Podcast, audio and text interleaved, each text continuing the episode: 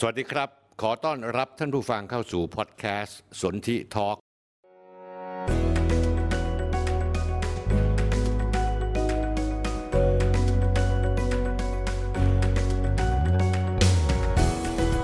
ผมสนธิลิมทองกุลกับบทบาทผู้เท่าเล่าเรื่อง ผมจะเล่าเรื่องต่างๆ ที่ดูไกลตัว ให้ท่านผู้ฟังเข้าใจได้ง่าย ๆ และเห็นภาพทั้งหมดมาติดตามกันนะครับ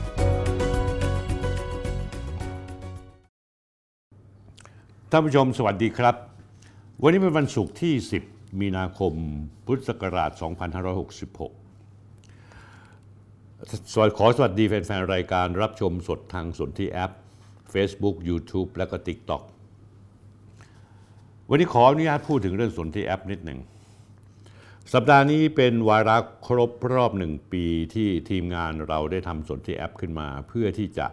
ให้เราสามารถนำข่าวสารต่างๆ ได้เที่ยงตรง เจาะลึกได้มากขึ้น โดยไม่ถูกแพลตฟอร์มต่างประเทศปิดกั้น ไม่ว่าจะเป็นประเด็นเรื่องสมุนไพรไทย ปัญหาวัคซีน การครอบงำของสื่อต่างประต่างประเทศ ก็ต้องขอขอบพระคุณท่านผู้ชมที่สนับสนุนสมัครเป็นสมาชิกของเรา บางคนแบบเป็นรายปีบ้าง บางคนแบบรายเดือนช่วงหนึ่งปีที่ผ่านมาท่านผู้ชมคงเห็นว่าเรามีรายการใหม่ ๆ เช่น Big Story ครั้งหนึ่งในสยาม ซึ่งหยิบเรื่องราวต่างๆ ที่น่าสนใจในประวัติศาสตร์ มาทำเป็นวิดีโอ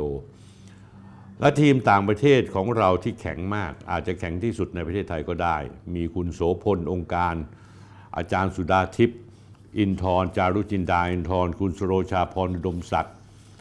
คุณวารินสัจเดล คุณนงวดีถนิมมาน คุณอุศนีเอกอุศนี และตอนนี้ผมยังได้เชิญคุณธนงขันทองมาเสริมทีมอีกหนึ่งคนด้วย ท่านผู้ชมที่ยังไม่ได้โหลดแอป โหลดได้ผ่านทั้งระบบ iOS และ Android ได้ที่ App Store และ Google Play สมัครสมาชิกได้แล้วครับท่านผู้ชมครับถูกมากครับ ช่วยเหลือกันนะฮะ เพื่อมันเป็นค่าใช้จ่ายในการทำรายการที่หนึ่งเดียวเท่านั้นก็คือความจริง ความจริงคือหนึ่งเดียวเท่านั้นนะฮะ รายเดือน 99 บาท รายปีจ่ายเพียง 990 บาท 10 เดือนฟรี 2 เดือน ถ้ามีปัญหาการใช้งานแอป หรือการสมัครสมาชิกติดต่อ Line ID ได้ที่แอดสนธิทอ k วันนี้ขายของเล็กน้อยนะครับท่านผู้ชมครับ สินค้าสันปังโอเลี้ยงโบราณของผม ตอนนี้น่าจะพอเพียงแล้วสำหรับทุกคน เพราะว่าผมได้เตรียมไว้ให้แฟน ๆ ที่จะเข้าไปซื้อในวันศุกร์เสาร์อาทิตย์ ทางร้านสันปังถนนวิภาวดี และพอดีช็อปถนนพระอาทิตย์อย่างพอเพียงอย่างแน่นอน รวมทั้งสินค้าอื่นที่ขายดีในร้านสันปังอีกทั้งหมูแท่งอบกรอบ ปลาแท่งอบกรอบ ขนมปัง spread ต่างๆ และไอศครีมของคุณโสภณ องค์การณ์ ที่ยังคงมีอยู่ที่ร้านสันปังถนนวิภาวดีในปั๊มปตทตรงกันข้ามกับมหาวิทยาลัยหอการค้าไทย และร้านพอดีช็อปถนนพระอาทิตย์ สามารถไปหาซื้อกันได้ท่านผู้ชมครับอาทิตย์นี้มีเรื่องแค่ 3 เรื่องเองท่านผู้ชมครับ เรื่องแรกคือเป็นเรื่องของภาพรวมทั้งหมด ท่านผู้ชมฟังแล้วจะเข้าใจดีเลยว่าเกิดอะไรขึ้น เพราะว่าการพนันอนาจารการพนันออนไลน์บ่อนดิจิทัล มันเกี่ยวข้องกับทั้งสองปอก็คือว่าประยุทธ์จันโอชา และก็ประวิตรวงสุวรรณพอเขาแยกพรรคกันปั๊บเนี่ยแยกใส่คอนเวอร์สเดินคนละทางปัญหามีทันทีเลย ในทำนองใครมีอำนาจก็ฟาดฝ่ายตรงข้าม อีกฝ่ายหนึ่งมีอำนาจก็ฟาดกลับเช่นกัน เรื่องที่สองผมกำลังจะพูดถึงคุณชูวิทย์ กมลวิสิทธิ์เพราะว่าผมยืนยันในหลักปรัชญาว่าความจริงนั้นมีเพียงหนึ่งเดียวนะฮะและผมจะอธิบายถึงเรื่องที่คุณชูวิทย์นั้นได้พูดแขวะผมมาตลอด บนเรื่องที่ไม่ใช่เป็นความจริงเลยแม้แต่นิดเดียว คือโกหกพกลมนะครับ ทีนี้คุณชูวิทย์มาเกี่ยวข้องอะไรกับหมากการเมือง เกมการเมืองในมือของพลเอกประยุทธ์ ท่านผู้ชมตามมาฟังและท่านผู้ชมจะเข้าใจดีละว่า ปรากฏการคุณชูวิทย์นั้นมาจากไหน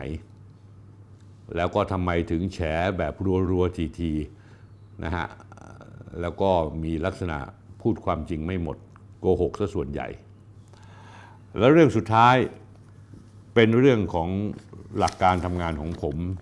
ตั้งแต่มีมาแต่ไหนแต่ไรแล้วจนกระทั่งมาถึงวันนี้นะฮะท่านผู้ชมครับ ผมจะพูดเรื่องราวต่างๆ เพื่อให้ท่านผู้ชมได้เข้าใจทุกอย่าง แล้วก็เป็นการฝากบอกไปท่านผู้ชมหลายท่านด้วยนะฮะที่ยังไม่เข้าใจผม ซึ่งผมต้องอธิบายให้ฟังนะครับท่านผู้ชมครับท่านผู้ชมครับ วันนี้ผมจะเอาเรื่องของการพนันออนไลน์บ่อนดิจิทัลแล้วก็ที่เกี่ยวพันกับพี่น้องสองปอคือประยุทธ์จันโอชาและประวิทย์วงสุวรรณท่านผู้ชมจำได้หรือเปล่า ผมเคยพูดว่าผมมีชาร์ตอยู่อันหนึ่ง วันนี้ผมจะเอาชาร์ต ตัวใหญ่ให้ท่านผู้ชมดู ผมทำมาเตรียมตัวดูให้เรียบร้อยแล้วท่านผู้ชมครับนะครับชาร์ตอันนี้เนี่ยทีมงานผมใช้เวลาแล้วก็แหล่งข่าวผมใช้เวลาเป็นเดือน ที่จะมาแกะชาร์ตอันนี้ออกมาให้เห็นท่านผู้ชมครับในรอบระยะเวลา 3 ปีของสถานการณ์โควิด ช่วง2ปีแรกประเทศไทยต้องล็อกดาวน์ปิดประเทศ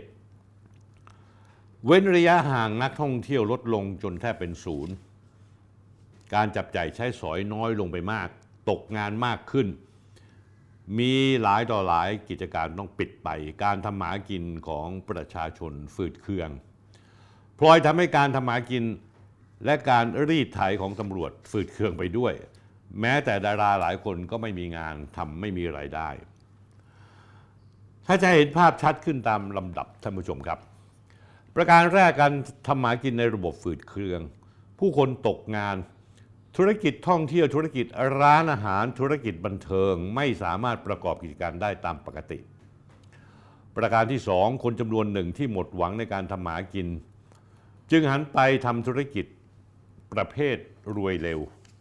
ลงทุนคริปโตเล่น Forex ลงทุนทองเล่นการพนันมีทั้งของจริงและหลอก ทยอยเจ๊งไปแล้วก็มาก อย่างที่เราได้ยินข่าวมาตลอดในเรื่องของแชร์ลูกโซ่ แชร์อ้างว่าลงทุน Forex แชร์อ้างเรื่องหุ้น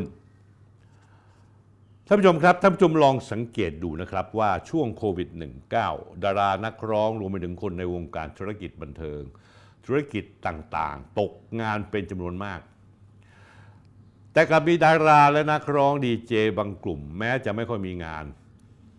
แต่ยังโชว์ความร่ำรวย ติดหรูอย่างสบายอย่างผิดปกติ สวนกระแสเศรษฐกิจอย่างชื่นเชิง ส่วนใหญ่คนพวกนี้มีธุรกิจที่ที่เกี่ยวกับการพนันออนไลน์ และก็แชร์ลูกโซ่ทั้งสิ้นนะฮะผมเอารูปให้ดูนะครับ ตั้งแต่คุณอภิรักษ์กฎที่ Forex 3D คุณพิงกี้ แม้กระทั่งคนที่ถูกกล่าวหาล่าสุด ก็คือคุณหยาดทิพย์ราชปาน เอารูปดีเจแมนใบเตยขึ้นมาให้ดูนะครับ เรื่องของคุณอ้ำสามีภูมิพัฒน์และภรรยาแยมธมนพันธ์นะครับ เรื่องของคุณดิวอริสนากับแฟนเบนเดมอนนะฮะแม้กระทั่งไฮโซแชมป์อดีตสามีดาราเจนนี่เจนิสา ปริญญาแสนแสนเมืองออกมาแฉว่าเว็บพนันของอดีต ดาราพีทแก๊งเอ็ดดี้พนันออนไลน์ รายใหญ่ ตอนนี้ยังคงเปิดให้บริการตามปกติ แม้จะมีข่าวฉาวมากมายเกี่ยวกับการปราบปรามการพนันออนไลน์ไฮโซแชมป์ถึงกับเตือนภรรยาเก่า ว่าอย่าเอาลูกไปยุ่งกับธุรกิจสีเทาหลังพบเกี่ยวโยงกับแก๊งเว็บพนันดาราพอพาน ประการที่ 3 เทคโนโลยีออนไลน์พัฒนาอย่างรวดเร็วถึงขั้นมีแอปพลิเคชัน ระบบบริการสำหรับคนที่ต้องการเปิดเว็บพนันออนไลน์ คือพูดง่ายๆเหมือนแฟรนไชส์ท่านผู้ชมครับ มีตัวแทนแฟรนไชส์ในประเทศไทย มีเอเย่นต์มี sub เอเย่นต์ทั่วประเทศไทย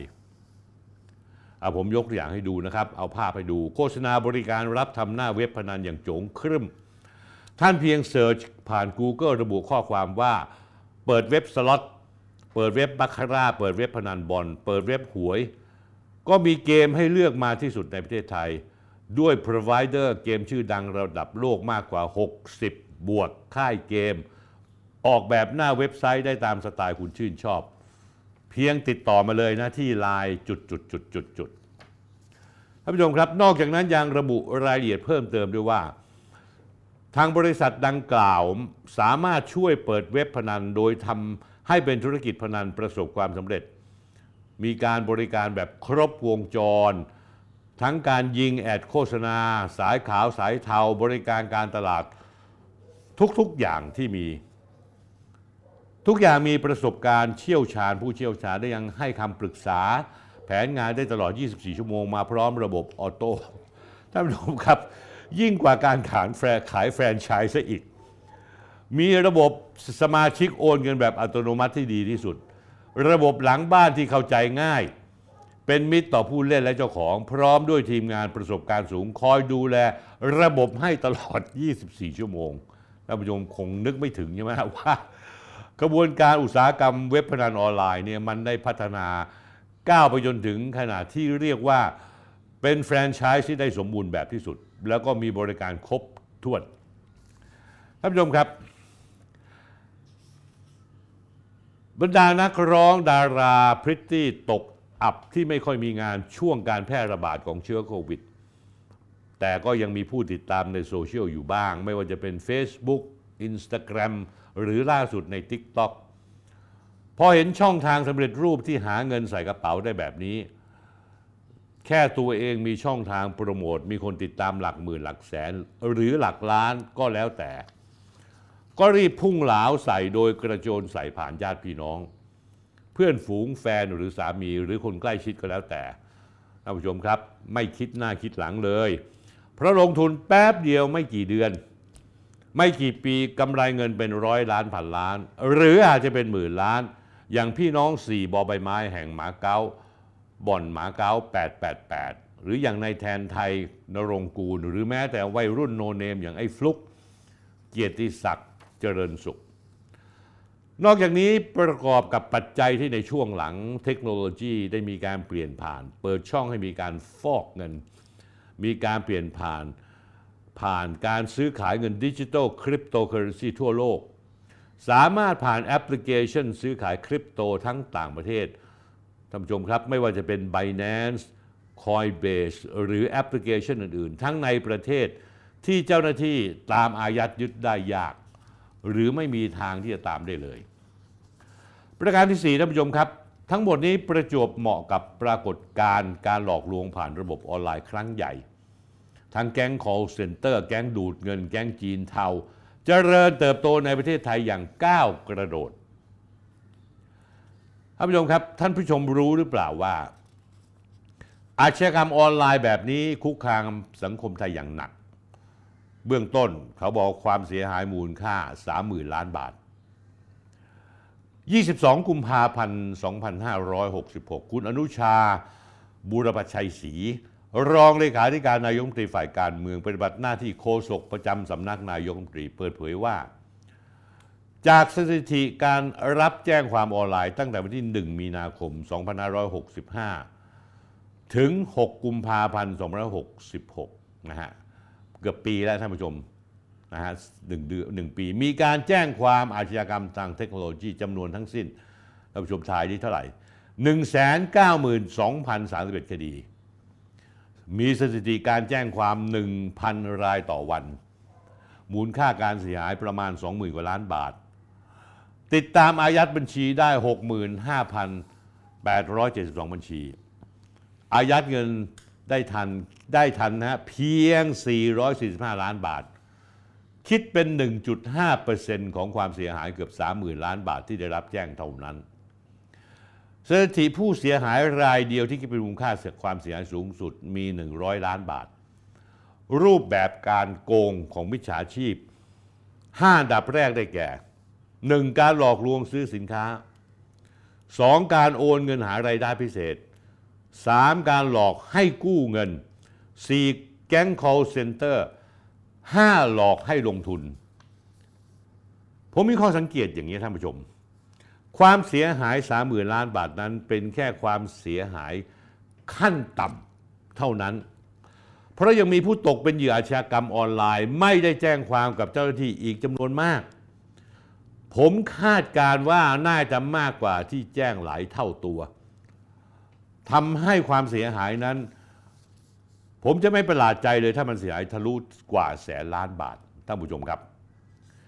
ที่สำคัญท่านผู้ชมครับรู้มาว่า อาชญากรรมออนไลน์ที่อ้างว่ามีความเสียหายประมาณ 30,000 ล้านบาทนั้น ตามความหมายข้างต้นของรัฐบาล พิจารณาจากห้าอันดับแรก ของกลโกงมิจฉาชีพ ชัด เจนท่านผู้ชมครับห้าอันดับแรกผมอธิบายฟัง ไม่ได้รวมพนันออนไลน์เข้าไปด้วย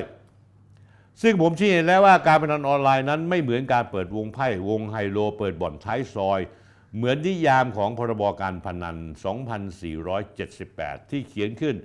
ท่านผู้ชม 90 ปีก่อนที่แล้ว แต่จริง ๆ มันเป็นการช่อโกงประชาชนเพราะระบบคอมพิวเตอร์ไม่ว่าจะเป็นโปรแกรมชุดคำสั่ง ที่เขาเรียกว่าอัลกอริทึม หรือระบบปัญญาประดิษฐ์ artificial intelligence นั้นเจ้าของบ่อนการพนันออนไลน์สามารถสามารถจะใช้ระบบนี้กำหนดได้เลยว่าเขาสามารถทำกำไรกี่เปอร์เซ็นต์50เปอร์เซ็นต์60 70หรือ80ด้วยระบบและหลักการเช่นนี้ทำให้การพนันออนไลน์ ไม่ได้เป็นการพนันธรรมดาไปแล้ว แต่มันคือการช่อโกงประชาชน ซึ่งผมบอกแล้วว่า การจะแก้ปัญหานี้อย่างยั่งยืน ส่วนหนึ่งต้องจัดทำให้การพนันออนไลน์นั้น ต้องแก้กฎหมายให้ผู้กระทำผิด มีความกระทำผิดไม่ใช่เฉพาะจัดเล่นให้มีการพนัน หรือฟอกเงินเท่านั้น แต่ต้องมีความผิดฐานช่อโกงประชาชน เหมือนกับการโกงแชร์ลูกโซ่ครับท่านผู้ชมท่านผู้ชมครับความผิดฐานช่อโกงประชาชนโดยปกติศาลจะไม่รอลงอาญาแล้วคิดโทษเป็นกรรมท่านผู้ชม อย่างแชร์ลูกโซ่ หรือกรณีช่อโกงออนไลน์นั้น มีคำพิพากษาจำคุกกันเป็นพันๆปีหรือหลายหมื่นปี แต่ว่าติดจริงคือ 20 ปีไม่เกิน จากข้อมูลที่ทีมงานศึกษามาค้นพบว่าเอาเรื่องแรกดูอย่างง่ายก่อน ถ้าท่านผู้ชมเปิด Google ค้นคำว่าเว็บพนันออนไลน์ภาษาไทยนะครับ วันนี้เนี่ยนอกจากเต็มไปด้วยเว็บพนันจำนวนมาก แบบรับไม่ถ้วนแล้วผลการค้นหามีมากถึง 1.6 ล้านรายการในขณะนี้ นอกจากนี้จากรายงานสถานการณ์การพนันในสังคมไทยล่าสุดปี 2565 ของศูนย์ศึกษาปัญหาการพนัน คณะเศรษฐศาสตร์จุฬายังพบว่ามีตัวเลขที่น่าสนใจและน่าตกใจท่านผู้ชม คนไทยที่เล่นการพนันปี 2564 เนี่ยท่านผู้ชมรู้มามีมากถึง 15.1%ของประชากรผู้ใหญ่ จำนวนนี้ 60%ระบุว่าประสบปัญหาหรือได้รับผลกระทบทางลบ จากการเล่นการพนันอย่างน้อยหนึ่งอย่างนักพนันกลุ่มนี้ส่วนใหญ่ประสบปัญหาทางการเงินและหนี้พนัน เช่น ขาดเงินใช้จ่ายในชีวิตประจำวัน มีหนี้สินที่เกิดจากการเล่นพนัน ต้องขายทรัพย์สินหรือสิ่งมีค่าเพื่อเล่นพนันเพื่อใช้หนี้ เลือกที่จะทำสิ่งผิดกฎหมายเพื่อนำเงินเป็นทุนเล่นพนัน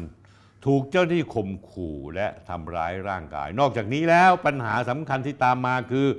หนี้สินที่เกิดจากการพนันโดยรายงานฉบับดังกล่าว ประมาณการไว้ว่า ในปี 2564 มีนักพนัน 1.127 ล้านคนมีหนี้สินจากการพนัน 15,307 ล้านบาท เฉลี่ยแล้วคนหนึ่งมีหนี้การพนัน 10,000 เกือบเกือบ14,000 ล้านบาท นี่แค่ปัญหาหนี้สินจากการพนันนะมีมากถึง15,000ล้านแล้วนะแล้วท่านผู้ชมคิดว่าไอ้ยอดเงินที่หมุนเวียนในระบบการพนัน ปัจจุบันอยู่ในโลกออนไลน์หมดแล้ว จะมากมายกี่แสนล้านบาทกันแน่คำนวณง่ายๆท่านผู้ชม15,000ล้านคูณ10เท่ากับ150,000ล้าน15,000ล้านคูณ20เท่ากับ300,000ล้าน15,000ล้านคูณ30เท่ากับ450,000ล้าน ข่าวล่าสุดที่เป็นข่าวที่ตลกแบบบัดซบมาก สร้างความมือในช่วงสัปดาห์ที่ผ่านมา มันมีคลิปครูครูยืมเงิน3,000บาท แต่แม่หนูหนีทันฉายฉายาครูสล็อตติดพนันที่จังหวัดสระแก้ว นี่รายเล็กๆท่านผู้ชม และยังมีเพจ Facebook อีกเพจหนึ่งชื่อว่าอีซอขยี้ข่าว คือข่าวเมื่อกี้เนี่ย เปิดคลิปภาพเด็กปปสามพากันออกมาแฉพฤติกรรมครูคนหนึ่งในโรงเรียน ที่มักบุกไปยืมเงินผู้ปกครองถึงบ้าน ไม่เว้นแม้กระทั่งยามค่ำคืน จนเด็กๆ พากันตั้งฉายาว่าคุณครูสล็อตเด็กๆเชื่อว่าครูที่ยืมเงินผู้ปกครองไป เพราะว่าติดการพนันออนไลน์ เมื่อคลิปถูกเผยแพร่ออกมาแชร์เป็นวงกว้าง คนเข้ามาแสดงความคิดเห็นว่าครูนี้น่าจะติดไฮโล แต่ทางเพจชี้ว่าครูไม่ได้ติดไฮโล แต่ครูนี้ติดการพนันออนไลน์ มัวแต่ปั่นสล็อตจนเป็นที่มาของฉายานักเรียนตั้งให้ ทั้งนี้ทั้งนั้นเว็บพนันออนไลน์แก๊ง call center แก๊งดูดเงินที่ระบาดไปทั่วทุกหัวระแหง จนเรียกได้ว่าคนไทยแทบจะทุกคนทุกครัวเรือนทุกเพศทุกวัย ทุกวิชาชีพ นั้นเคยประสบพบเจอบางคนเจอวันละหลายหลายครั้ง อาชญากรรมออนไลน์เหล่านี้จะไม่สามารถเกิดขึ้นได้เลย ถ้าตำรวจและนักการเมืองของไทยที่ไม่ได้รู้เห็นเป็นใจกับกระบวนการเหล่านี้ ซึ่งใหญ่โตมโหฬารครอบคลุมไปถึงองค์กรอาชญากรรมทั้งในประเทศและต่างประเทศท่านผู้ชมครับ โดยเฉพาะอย่างยิ่งกระบวนการพนันออนไลน์ที่ผมได้เปิดเผยไปหลายตอน ของรายการนี้ว่าการพนันในโลกนี้เสมือนจริงได้กลายเป็นแหล่งขุมทรัพย์ แหล่งมหาสมบัติแหล่งใหญ่ของตำรวจ แทนที่บ่อนเถื่อนผับบาร์ในช่วงการระบาดของโควิด -19 ไปแล้ว อาชญากรรมไซเบอร์ได้กลายเป็นปัญหาวิกฤตที่ร้ายแรงทำลายชาติบ้านเมือง ให้คนไทยต้องสิ้นเนื้อประดาตัวท่านผู้ชมเชื่อหรือเปล่า เชื่อผมไหมแม้กระทั่งคนบางคนที่ออกมาต่อสู้เพื่อการพนันออนไลน์ ตัวเองและลูกชายตัวเอง ก็มีส่วนเกี่ยวพันกับการพนันออนไลน์เช่นกัน อย่าให้ผมเอ่ยชื่อเลยครับ สักวันหนึ่งท่านผู้ชมจะรู้ เพราะว่าสำหรับผมแล้วและทีมงานผม ความจริงคือหนึ่งเดียวเท่านั้นที่ถูกต้อง นอกนั้นเป็นเรื่องโกหกหมดท่านผู้ชมครับ คราวนี้มาพูดถึงเรื่องบทบาทของพี่น้องสองปอในการป้องกันปราบปรามพนันออนไลน์ แน่นอนที่สุดก็หนีไม่พ้นประยุทธ์จันโอชาและประวิตรวงสุวรรณ พลเอกประยุทธ์ท่านเป็นหัวหน้ารัฐบาลประธานกตรนะฮะแล้วก็คนที่สองพลเอกประวิตรรองนายกรัฐมนตรีท่านเป็นประธานคณะกรรมการรักษาความมั่นคงปลอดภัยไซเบอร์แห่งชาติ ส่วนผู้นำอื่นๆ ระดับรองรองมาในรูปองค์กรที่ปฏิเสธไม่ได้ก็มีสำนักงงานตำรวจแห่งชาติตำรวจไซเบอร์ ปปง DSI ในอดีต กระทรวง DES อส องค์กรเหล่านี้ได้ปล่อยปะละเลยจนทำให้ปัญหาบานปลายมาถึงวันนี้ ผมเคยเล่าให้ฟังมาแล้วท่านผู้ชมครับ ว่าผลหน่วยงานเหล่านี้ล้วนแล้วแต่ได้ส่วนแบ่ง โดยแบ่งเรทกันไปเลยว่าตั๋วราคาเหมาหรือตั๋วรายเดือน ตัวอย่างเช่นตำรวจไซเบอร์ในยุคหนึ่งหรือสอทออัตราค่าบริการในการจ่ายให้ตำรวจไซเบอร์แตกต่างออกไป ตามประเภทเว็บไซต์ของธุรกิจ เช่น ถ้าเป็นเว็บลามกเว็บโปมีราคาเหมาหลักแสนบาทขึ้นไป ส่วนจ่ายรายเดือนเริ่มต้นที่ 5,000 ถึงหมื่นบาทต่อเดือน เว็บพนันไม่มีราคาเหมาแต่รายเดือนเริ่มที่ 20,000 ถึง 50,000 บาทต่อเดือน นอกจากนี้ยังมีโมเดลใหม่คือไม่เก็บสวย แต่ขอหุ้นด้วย หรือยกซับเอเจนต์ให้ตำรวจไปทำเงินทั้งเว็บเลยก็มี อย่างเช่น สมมุติว่าเว็บชื่อว่าเว็บพนัน .com สมมุตินะฮะ sub agent ก็จะมี slash แล้วบอกว่ากขคไอ้กขคเนี่ยคือ sub agent ที่ตำรวจหรือหน่วยงานรัฐเอามาลงทุนด้วย เมื่อตำรวจไซเบอร์มีการตั้งโต๊ะเก็บส่วยแบบอย่างเป็นล่ำเป็นสันแล้วท่านผู้ชมคิดว่าปปง DSI ในอดีต หรือกระทรวง DS ของคุณชัยวุฒิเนี่ย จะไม่รู้เรื่องใช่ไหมผมไม่เชื่อ ท่านผู้ชมดูง่าย ๆ ตอนนี้ดูหนังออนไลน์เล่นเกมมีข้อความโฆษณาพนันออนไลน์ เต็มบ้านเต็มเมืองไปหมด โดยเฉพาะในโซเชียลมีเดียที่เข้าถึงประชาชนเยาวชนในวงกว้าง อย่างเช่น Facebook TikTok Line SMS ทั้งทั้งในเวลาที่ประชาชนพูดถึงเรื่องสิ่งที่เป็นประโยชน์ท่านผู้ชมครับน่าเศร้ามากไหม กรณีสมุนไพรฟ้าทลายโจรหรือปัญหาวัคซีน เราจะถูกบล็อกหมด แสดงเห็นว่ารัฐมีการรู้เห็นเป็นใจกับผู้ประกอบการออเปอเรเตอร์เหล่านี้ด้วย และมีการเลือกปฏิบัติและละเว้นการปฏิบัติของเจ้าหน้าที่รัฐจริงหรือเปล่า อย่างไรก็ดีท่านผู้ชมครับ ทั้งพลเอกประยุทธ์และพลเอกประวิตยอยู่ร่วมกันในพักพลังประชารัฐ องค์คาพยพที่เกี่ยวกับพนันออนไลน์แก๊ง call center แก๊งดูดเงิน แก๊งจีนเทา ก็ได้มาอาศัยกลุ่มผลประโยชน์ที่อาศัยแอบอิงพึ่งบารมีของพี่น้องสองปอ คนที่รอบร้อมพี่น้องน้องน้องสองปอนั่นคือตัวตัวการสำคัญที่สนับสนุนกลุ่มพนันออนไลน์กลุ่มอาชญากรทางออนไลน์ พี่น้องสองคนนี้ก็เลยอยู่ได้โดยไม่ทะเลาะกัน เพราะอย่างน้อยผลประโยชน์ยังอยู่ในกลุ่มเดียวกัน หรือลงในหีบสมบัติในบ้านเดียวกัน แต่ท่านผู้ชมสังเกตหรือเปล่าท่านผู้ชมว่าทำไมพนันออนไลน์ ซึ่งมันมีมานานแล้วนะท่านผู้ชม แต่เพิ่งมาดังหรือถูกจับตาไล่ล่ากันเป็นมาก ๆในช่วงนี้ ทั้งๆทที่มันระบาดมาหลายปีแล้ว มีคนตั้งข้อสังเกตหนึ่งซึ่งผมคิดว่าน่าสนใจมาก หรือมันเป็นเพราะรอยร้าวจากการแยกพักที่เกิดขึ้นระหว่างเครือข่ายของพี่น้องสองปอ คือพลเอกประยุทธ์ จันโอชา และพลเอกประวิตยวงสุวรรณ ย้อนรอยอำนาจเปลี่ยนรักษาการนายกประวิตย์ในช่วงที่พลเอกประวิตย์มารักษาการเป็นนายกรัฐมนตรีแทนพลเอกประยุทธ์ ซึ่งถูกสารน้ำนูนห้ามปฏิบัติงานจนกว่าเรื่องราวจะมีการชี้ขาดออกจากสารน้ำนูนช่วงพลเอกประวิตย์เป็นนายกนั้นได้มีการจับเครือข่าย เอ็ดดี้พันนรงขุนพิทักษ์ นะฮะซึ่งถูกข้อหายาเสพติดถูกโน่นถูกนี่หนีไปอยู่อังกฤษ แล้วพาพักพวกไป แล้วจับในตุนมินลัดซึ่งเป็นลูกแล้วก็ซึ่งเป็นลูกเขยของมินออนไลน์ของพม่า และรวมไปจนถึงลูกเขยของสวอุปกิจด้วยหนึ่งเดือนที่พลเอกประยุทธ์เว้นวักพลเอกประวิทย์นั่งรักษาการแบบนายกแบบคึกคักเต็มกำลัง กระทั่ง 30 กันยายน 2565 สารน้ำนูนวินิจฉัย 6 ต่อ 3 เสียงให้พลเอกประยุทธ์กลับเป็นนายกต่อไปได้นะฮะ เพราะฉะนั้นแล้วเนี่ยประเด็นคืออยู่ตรงไหน วงการเมืองก็มีเสียงลือเสียงเล่าอ้างมากว่า เบื้องหลังกระบวนการล็อบบี้นี้ที่จะโค่นล้มพลเอกประยุทธ์นั้นหนักมากโดยเฉพาะจากปอที่ 4 ที่มีความใกล้ชิดกับพลเอกประวิทย์แต่ เครือข่ายที่สนับสนุนพลเอกประยุทธ์นั้นก็แก้ไขสถานการณ์ได้ทัน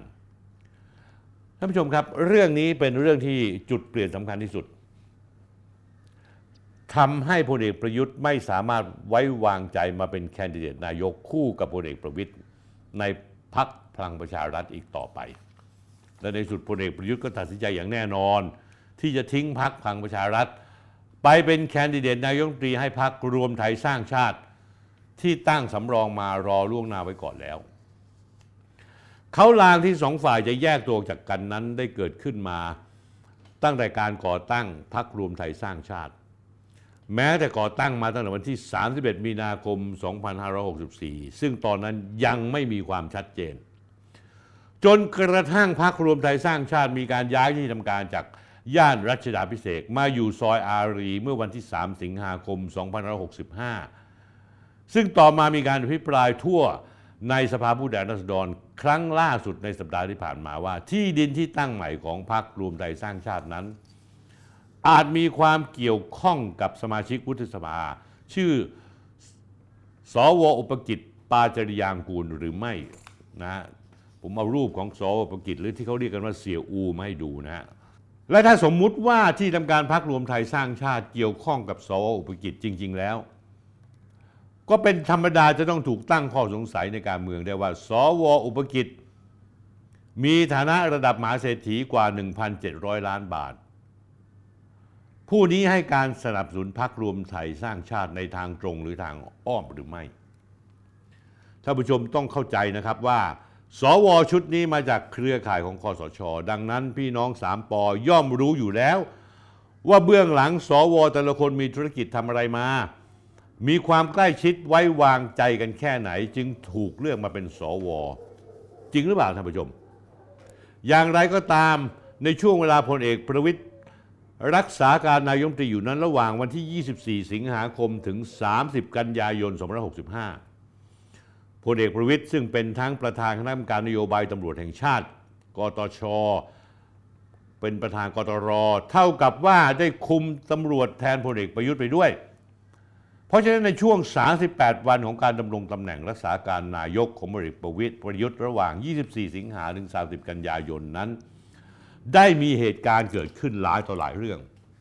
ล้วนแล้วแต่เป็นเรื่องที่น่าสนใจมาก ๆ โดยในช่วงรักษาการนายกรัฐมนตรีพลเอกประวิตยก่อนคำวินิจฉัยสารรัฐมนูญจะออกมาประมาณ 24 วัน ได้มีเหตุการณ์อะไรเกิดขึ้นผมจะเล่าให้ฟัง เหตุการณ์แรก 17 กันยายน 2565 พันตำรวจเอกกฤษณัทธนสุพนัทผู้กำกับการสองกองคับการตำรวจสืบสวนสอบสวนกองบัญชาการตรวจนครบาล เป็นผู้รับผิดชอบนำชุดตำรวจขยายผล ขบวนการค้ายาเสพติดและฟอกเงิน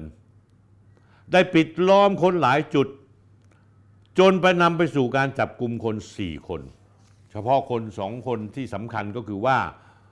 ในตุนมินลักนะซึ่งเป็นลูกเขยของมินออนไลน์นะฮะแล้วก็นายอุปกิจปาจิรยางกูล สมาชิกวุฒิสภาของไทย ตกเป็นข่าวดังเมื่อ 23 กันยายน โดยสำนักข่าวบลูมเบิร์กรายงานว่า นักธุรกิจชาวพม่าที่มีสัมพันธ์ใกล้ชิดกับรัฐบาลพม่า ถูกจับกลุ่มที่กรุงเทพในความผิดเกี่ยวกับยาเสพติดและฟอกเงิน เอาละ เรามาดูเรื่องของนายตุนมินรัตกันบ้าง ตุนมินรัตอายุ 53 ปีเป็นคนใกล้ชิดพลเอกอาวุโสมินออนไลน์นายตุนมินรัตนี้มีความใกล้ชิดและทำธุรกิจร่วมกับสวประกิจปาจริยางกูลอีกด้วย แต่ที่สำคัญไปกว่านั้นนะฮะมีการจับกลุ่มนายดีนยังจุลธุระ ซึ่งเป็นลูกเขยของสวอุปกิจ อีกด้วยสำหรับการจับกลุ่มในตุนมินรัตและนายดีนยังจุนธุระ ลูกเขยของสวปกิจนั้นเป็นการขยายผลมาจากกรณีเมื่อราวราวหนึ่งปีที่ผ่านมาวันที่ 5 มีนาคม 2565 เจ้าหน้าที่ตำรวจได้ดำเนินการจับกลุ่มนายวรวัตรวังสภา ซึ่งเชื่อมโยงคดียาบ้าของเครือข่ายยาเสพติดของคิงส์นนทบุรี และยึดทรัพย์ได้ถึง 500 ล้านบาท ผู้ต้องหานั้นก็คือ นายวรวัตรนั้นมีตำแหน่งเป็นผู้ชำนาญการประจำตัวสมาชิกวุฒิสภาคนหนึ่งคือพลเอกบุญธรรมโอริศท่านผู้ชมครับ นายวรวัตรนี้เป็นผู้นำเงินที่ได้จากการค้ายาเสพติด ไปฟอกเงินทำธุรกิจ ขายน้ำมันส่งออกไปประเทศพม่า มูลค่ากว่า 500 ล้านบาท ซึ่งเป็นผลของการขยายผลอย่างต่อเนื่อง ซึ่งธุรกิจเครือข่ายอลัวกรุ๊ปก็เป็นเรื่องเป็นธุรกิจที่เกี่ยวข้องกับพม่าเช่นกันนะครับท่านผู้ชมครับผมจะเอา Twitter ซึ่งเป็นกลุ่มนักเคลื่อนไหวต่อต้านรัฐบาลทหารเมียนมา เปิดเผยความสัมพันธ์ระหว่างนายอุปกิจกับนายตุนมินลัตระบุว่านายตุนมินลัตกับนายอุปกิจเป็นหุ้นส่วนทางธุรกิจ ที่ควบคุมกลุ่มที่ชื่อ Allure Allure Group โดยอ้อมสั่งซื้อไฟฟ้าจากไทยโดยใช้เงินจากธุรกิจสีเทา จากนั้นท่านผู้ชมครับตำรวจก็เลยออกหมายจับเพิ่มเติมในเครือข่ายเดียวกัน คือนายเอ็ดดี้พันณรงค์ขุนพิทักษ์ คนทำเว็บพนันออนไลน์รายใหญ่หนึ่งในสามของประเทศไทย แต่มีตำรวจใหญ่ให้การสนับสนุนพนันออนไลน์เอ็ดดี้ทำให้นายเอ็ดดี้กับพรรคพวกประกอบไปด้วยนายไข่เจียว นายคมสันรุกขพันธ์หรือพีทหรือปีเตอร์ นายวริศลิมอติบูลสามารถหนีไปอยู่อังกฤษได้หรือไม่ ซึ่งท่านผู้ชมคงพอจำได้ว่าที่ผมระบุว่าเครือข่ายของนายเอ็ดดี้นี้ได้เชื่อมโยงกับนายน็อตพันธวัฒน์กองสลากพลัสนะครับ ผมเคยพูดไปแล้วท่านผู้ชมครับ เมื่อรายการคุยที่เรื่องสนธิตอนที่ 174 นะฮะ แก๊งพนันออนไลน์ออกอากาศเมื่อวันศุกร์ที่ 27 มกราคม 2566 ซึ่งเรื่องนี้ต้องกลับไปถามสำนักงานตำรวจแห่งชาติว่าทำไมปล่อยให้เอ็ดดี้พันณรงค์หลบหนีไปอยู่อังกฤษได้สำเร็จ แต่จุดที่เชื่อมโยงคือเอ็ดดี้หรือพันณรงค์ขุนพิทักษ์เจ้าพ่อพนันออนไลน์ระดับ master franchise เป็นผู้ที่ซื้อธุรกิจโรงแรมคาสิโนท่าขี้เหล็ก คือ Allure Group ในพม่า ซึ่งว่ากันว่าเคยเป็นของสวอุปกิจปาจรียางกูรอีกด้วย โดยสวอุปกิจระบุในบัญชีทรัพย์สินและหนี้สินว่าได้ขายหุ้น Allure Group ทั้งโรงแรม Allure Resort ก็ได้ขายไปก่อนจะเป็นสวในปี 2562 ให้กับชายคนหนึ่งชื่อนายชาคริสกาจกำจรเดชต่อมาเมษายน 2565 ท่านผู้ชม มีการสืบสวนสอบสวนคดีพิเศษ ยาเสพติด และการฟอกเงิน ที่เกี่ยวข้องไปถึงพนักงานของ Allure Group โดยมีการเรียกนายชาคริสกาจกำจรเดชไปให้การด้วยท่านผู้ชมครับ นายกานายชาคริสให้การว่าได้ทำการตกลงซื้อขายกิจการโรงแรม Allure Resort จากนายอุปกิจในราคา 8.15 ล้านดอลลาร์คิดเป็นเงินไทยประมาณ 252 ล้านบาท แต่ไม่ได้มีการซื้อขายกันจริงแต่อย่างใดท่านผู้ชมครับ คือนายชาคริตบอกว่ามีการตกลงซื้อขาย แต่ไม่ได้ซื้อจริงนะฮะซื้อทิป ประเด็นท่านผู้ชมครับ ใครพูดจริง ใครพูดโกหก มีการฟอกเงินหรือไม่ มีนิติกรรมอำพรางหรือไม่สวอุปกิจได้รายงานเท็จในการแสดงทรัพย์สินหนี้สินต่อปปชหรือไม่ มีความเกี่ยวพันกับธุรกิจสีเทาสีดำของเครือข่ายเอ็ดดี้หรือไม่นะครับ นี่คือประเด็นคำถาม ทั้งจากนายอัจฉริยะเรืองรัตนพงศ์นักเคลื่อนไหวภาคประชาชน และนายรังสิมันโรมพักก้าวไกล นายดนายเอกหมาสวัสดิ์ซึ่งมีสารภาพเป็นภาคประชาชนสอสอและสื่อมวลชนได้ตั้งคำถาม และสื่อมวลชนทั่วไปก็ควรจะสงสัย และสอบถามความจริงนี้จากนายอุปกิจท่านผู้ชมครับ เชื่อหรือเปล่า แทนที่สวประกิจจะชี้แจงแถลงตอบข้อเท็จจริง เพื่อให้สื่อซักถามในฐานะเป็นผู้ดำรงตำแหน่งทางการเมือง กินเงินเดือนจากภาษีกรประชาชน ย่อมถูกตรวจสอบได้ กับเเลือกที่จะฟ้องเรียกค่าเสียหายไปทั่ว ฟ้องนายอัจฉริยะ 50 ล้านบาท ฟ้องแพ่งนายโรม รังสิมันโรม 100 ล้านบาท ฟ้องนายดนาย 50 ล้านบาท อันนี้ผมคิดว่าไม่สง่างาม เพราะดูแล้วเจตนาเหมือนจะปิดปากคนพวกนี้เอาไว้ ตอนนี้สสารรัฐธรรมนูญได้คืนเก้าอี้ให้กับพลเอกประยุทธ์ แต่ท่านผู้ชมครับ คนรอบตัวสอุปกิจก็ยังเดินหน้าต่อไม่หยุด 30 กันยายน 2565 ท่านผู้ชมครับพลเอกประยุทธ์กลับมาเป็นนายกครั้ง หลังจากสารรัฐธรรมนูญมีคำวินิจฉัยให้มาเป็นนายกต่อได้ แต่คดีทั้งหลายที่ดำเนินไปก็ยังดำเนินเดินหน้าต่อไปท่านผู้ชมครับ ระหว่างที่ท่านนายกต้องพักไม่ทำงาน 2 พฤศจิกายน 2565 นายสมศักดิ์เทพสุทินรัฐมนตรีว่าการกระทรวงยุติธรรม ซึ่งยังคงยึดโยงอยู่ตอนนั้นกับพรรคพลังประชารัฐไม่ย้ายไปพรรคอื่น ได้แถลงข่าวร่วมกับปปส และตำรวจนครบาลที่ร่วมกันยึดทรัพย์เครือข่ายตุนมินลัด เอ็ดดี้พันนรงขุนพิทักษ์นายสมศักดิ์รัฐมนตรีว่าการกระทรวงยุติธรรมให้สัมภาษณ์อย่างนี้ท่านผู้ชม คดีนี้เราติดตามจับกลุ่มมาตั้งแต่ปี 2562 ถึง 65 จำนวน 5 คดี ยึดยาเสพติดเป็นยาบ้า 3.5 ล้านเม็ด ยาไอซ์ 87 กิโลกรัม คีตามีน 6 กิโลกรัม และเฮโรอีนอีก 308 กรัม จากนั้นได้มีการขยายผลได้อีก 2 เคสในปี 2564 และ 2565 จับกลุ่มยึดยาเสพติดอาญาจับกลุ่มอายัดทรัพย์สินของนายวรวัตรวังสภากับพวก 4 คน ฐานความผิดสมคบสนับสนุน ช่วยคดียาเสพติด ยึดอายัดทรัพย์มากว่า 500 ล้านบาท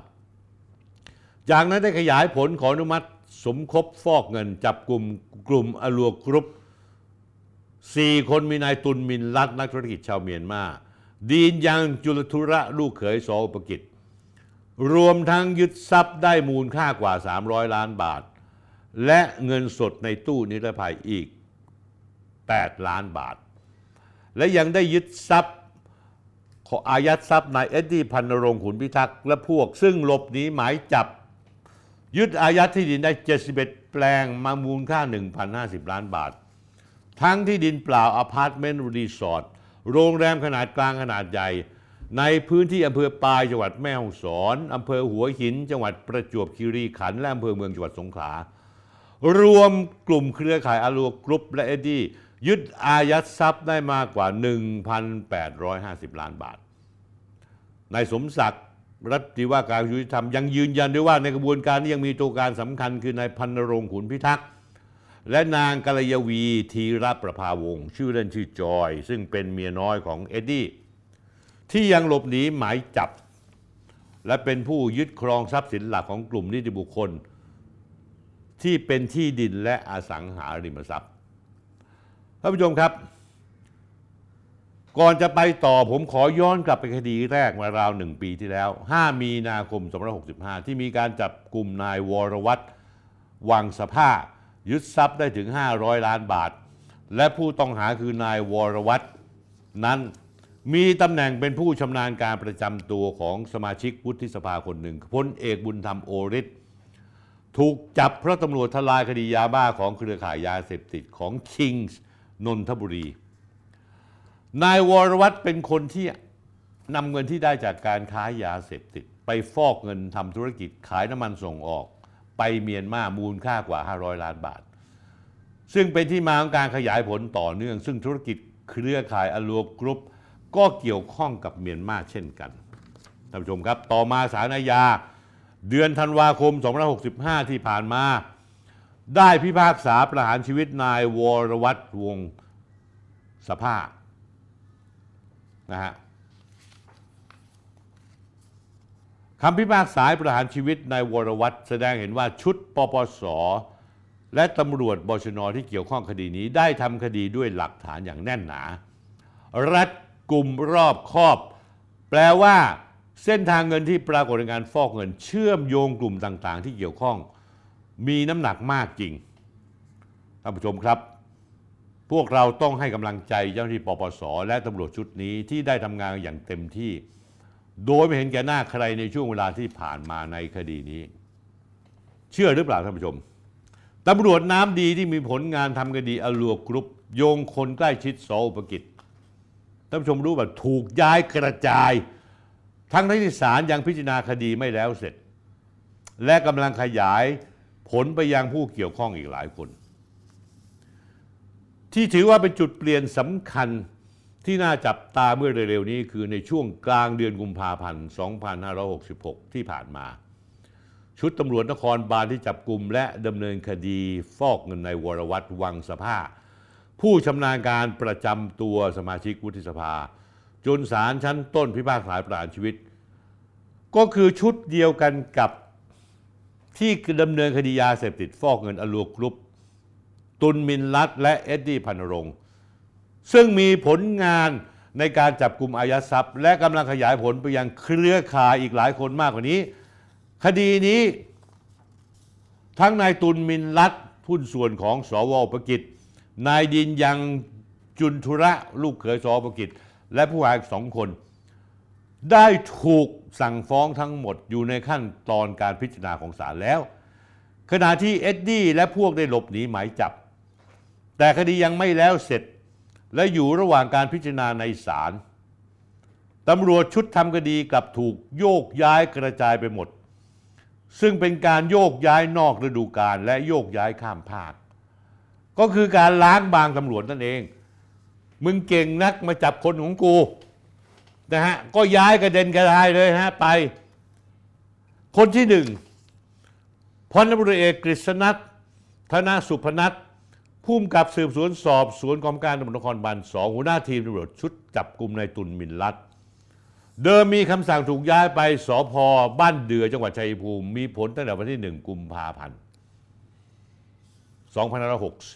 2566 เดือนที่แล้วนี่เองท่านผู้ชม ตลกร้ายคือภายหลังการจับกลุ่มตุนมีรัฐในเดือนกันยายน 2565 ตลกมากท่านผู้ชม ตลกบัตรซบจริง ๆ กองบัญชาการตำรวจนครบาลได้มอบรางวัลประกาศเกียรติคุณ ตามโครงการทำดีมีรางวัล ให้พันตำรวจเอกกฤษณัทนอกจากนี้กองคับการสืบสวนสองยังได้รับการประกาศเกียรติคุณ ยกย่องด้วยว่าเป็นหน่วยงานที่มีผลงานในการปราบปรามยาเสพติดดีเด่น ประจำเดือนตุลาคม 2565ท่านผู้ชม ขนาดเพิ่งได้รางวัลว่ามีผลงานดีเด่น แต่กลับถูกคำสั่งย้ายกระเด็นกระดอนจากกรุงเทพไปลำบากไกลจนถึงชัยภูมิ ต่อมาท่านผู้ชมครับ มีกระแสข่าวถึงประชาชนและสื่อมวลชนจำนวนมาก เห็นความผิดปกตินี้โดยต่างระบุว่าเป็นการกันแกล้งตำรวจน้ำดีอย่างพันตำรวจเอกกฤษณัทก็เลยมีการคำออกคำสั่งใหม่ย้อนหลังไปวันที่ 1 กุมภาพันธ์2 5 6 6 ให้ย้ายเวนเจเรตำรวจ ซึ่งในวงการตำรวจก็คือการย้ายแบบลดขั้น ลดขั้นเลยฮะ นอกจากนั้นแล้วหัวหน้าชุดจับกลุ่มนายตำรวจนายอื่นโดนย้ายกระเด็นกระดายหมด คนที่สองคำสั่งวันที่ 31 มกราคม สองเดือนที่แล้ว มีผลตั้งแต่หนึ่งกุมภาพันธ์2566 ย้ายพันตำรวจโทสุชาติมงคลพิพัฒน์ ผู้กำกับสืบสวนสอบสวน 4 กองบัญชาการตำรวจนครบาล ซึ่งเคยเป็นรองหัวหน้าชุดจับกลุ่มนายตุลมินลัดย้ายไปรับตำแหน่งรองผู้กำกับปราบปรามสพตาพรยาจังหวัดสระแก้ว ซึ่งเป็นสถานีภูธรติดชายแดนท่านผู้ชมครับ คนที่สามที่ถูกเตะกระเด็นไปเลย คือพันตำรวจโทมานะพงษ์วงพิวัตรสารวัตรกองกำกับการสองกองกำกับ กองคับการสืบสวนสอบสวนนครบาลถูกคำสั่งย้ายไปเป็นสารวัตรสืบสวนสอบสวน สถานีตำรวจพญาไทแม้จะเป็นตำแหน่งเดิม และสอนอพญาไทถือว่าเป็นโรงพักเกรด A แต่ได้พ้นจากการทำคดีของนายตุลมินลัดทันที คนที่สี่ท่านผู้ชมครับ พันตำรวจตรีชำนาญยุทธก้อนคองสารวัตรสืบสวน สอบสวนกองบังคับการสองกองคับกองชาการตำรวจนครบาลมีคำสั่งถูกย้ายไปเป็นสารวัตรสอบสวนสารตำรวจดอนเมือง ถือว่าลดชั้น เพราะงานสอบสวนเป็นงานที่ตำรวจจำนวนไม่น้อยไม่อยากไปทำหน้าที่นั้นท่านผู้ชมครับ ทั้งนี้ทั้งนั้นเมื่อตรวจสอบเชิงลึกแล้ว ชุดจับกลุ่มดังกล่าว นอกจากจะได้รับรางวัลการปราบปรามยาเสพติดแล้วยังไม่เคยมีประวัติด่างพร้อยเลย ทำงานได้รางวัล เช็คประวัติแล้วไม่เคยด่างพร้อย แต่ทั้งสี่คนถูกเตะกระจายไปหมดเลย เพราะเสือกไปจับลูกเขยสวอุปกิจ เสือกไปจับในตุนมินลัดท่านผู้ชมสังเกตเหมือนผมว่าการโยกย้ายครั้งนี้ เหมือนถูกเด้งออกจากหน่วยงานเดิมทำให้อะไรไหมท่านผู้ชม ไม่สามารถขยายผลคดีที่ทำไว้ก่อนล่วงหน้านี้ใช่ไหม เพราะพวกนี้กำลังจะขยายผลต่อไปแล้ว ว่าใครเกี่ยวข้องมั่ง ผมเลยอยากถามพลเอกประยุทธ์จันโอชาในรัฐมนตรี ซึ่งผมก็หวังว่าคุณชูวิทย์กมลวิสิทธิ์น่าจะตั้งคำถามร่วมกับผมด้วยเหมือนกัน ว่าที่อ้างว่าทุกอย่างว่าไปตามกระบวนการยุติธรรมจะตอบคำถามว่าคุณปล่อยให้เหตุการณ์ที่เกิดขึ้นได้ยังไงท่านผู้ชมครับ เอาละ เรามาถึงประเด็นอีกประเด็นหนึ่ง ตอนนี้กลายเป็นว่ามีการบุกยึดปราบปรามการพนันออนไลน์ ที่แอบอิงตำรวจสายพลังประชารัฐบ้าง ผมว่าสื่อมวลชนต่างๆ ถ้ามีข้อมูลกลุ่มพนันออนไลน์มากเท่าไหร่ ย่อมต้องช่วยกันเปิดโปงข้อมูลให้มากที่สุด เราไม่ได้สนใจว่าเป็นกลุ่มทุนของใครท่านผู้ชม เอ็ดดี้สารวัตรสัวได้ถูกเปิดโปงออกมาว่าเป็นกลุ่มพนันออนไลน์ขนาดใหญ่ที่สุดสองอันดับแรกนับหมื่นล้าน แต่ที่มีการพูดกันอย่างน้อยที่ผ่านมาคือฟลุกมาวินเบ็ดหรือตีน้อยเจษดาเบ็ดซึ่งมีขนาดใหญ่นับหมื่นล้านเช่นกัน รองลงมาคือคืออีกนิดคือระดับพันล้านคือกลุ่มแทนไทย ซึ่งกลุ่มนี้จะมีตำรวจที่เป็นขาใหญ่ เรียกว่าปูหรือปู่บุญธรรมมาดูแลด้วยหรือไม่ ผมไม่บอกแต่ปู่คนนี้มีเอี่ยวผลประโยชน์ไปหมดเลย สมมุตินะครับท่านผู้ชมปู่คนนี้มีชื่อว่าในพลในวงการไม่มีใครมายุ่งด้วย แต่สื่อทั่วไปก็ไม่กล้ากล่าวถึงปู่คนนี้นะฮะเพราะปู่คนนี้มักสร้างภาพเป็นคนเกรงใจเข้าใจผิดว่าใหญ่มากระดับตัวช้างไม่มีใครมาเอาผิดได้ ผมไม่รู้จะพึ่งพาใครคงมีตำรวจที่เชื่อมั่นอยู่สองคนที่จะปราบปรามได้ คือพลตำรวจเอกต่อศักดิ์สุขวิมลรองผู้บัญชาการตำรวจแห่งชาติ กับพลตำรวจโทจักกรภพภูริเดชผู้บัญชาการตำรวจสอบสวนกลาง ที่ดูแลงานไซเบอร์ ช่วยจานการจัดการเว็บพนันออนไลน์กลุ่มนี้ ขจัดตำรวจชั่วพวกนี้ออกไปให้หมด อย่ามาทำร้ายสังคมแบบนี้อีกต่อไปท่านผู้ชมครับขณะที่เอ็ดดี้เป็นกลุ่มพนันออนไลน์ที่บังเอิญมีตำรวจแอบอ้างและแอบอิงบารมีของลุงตู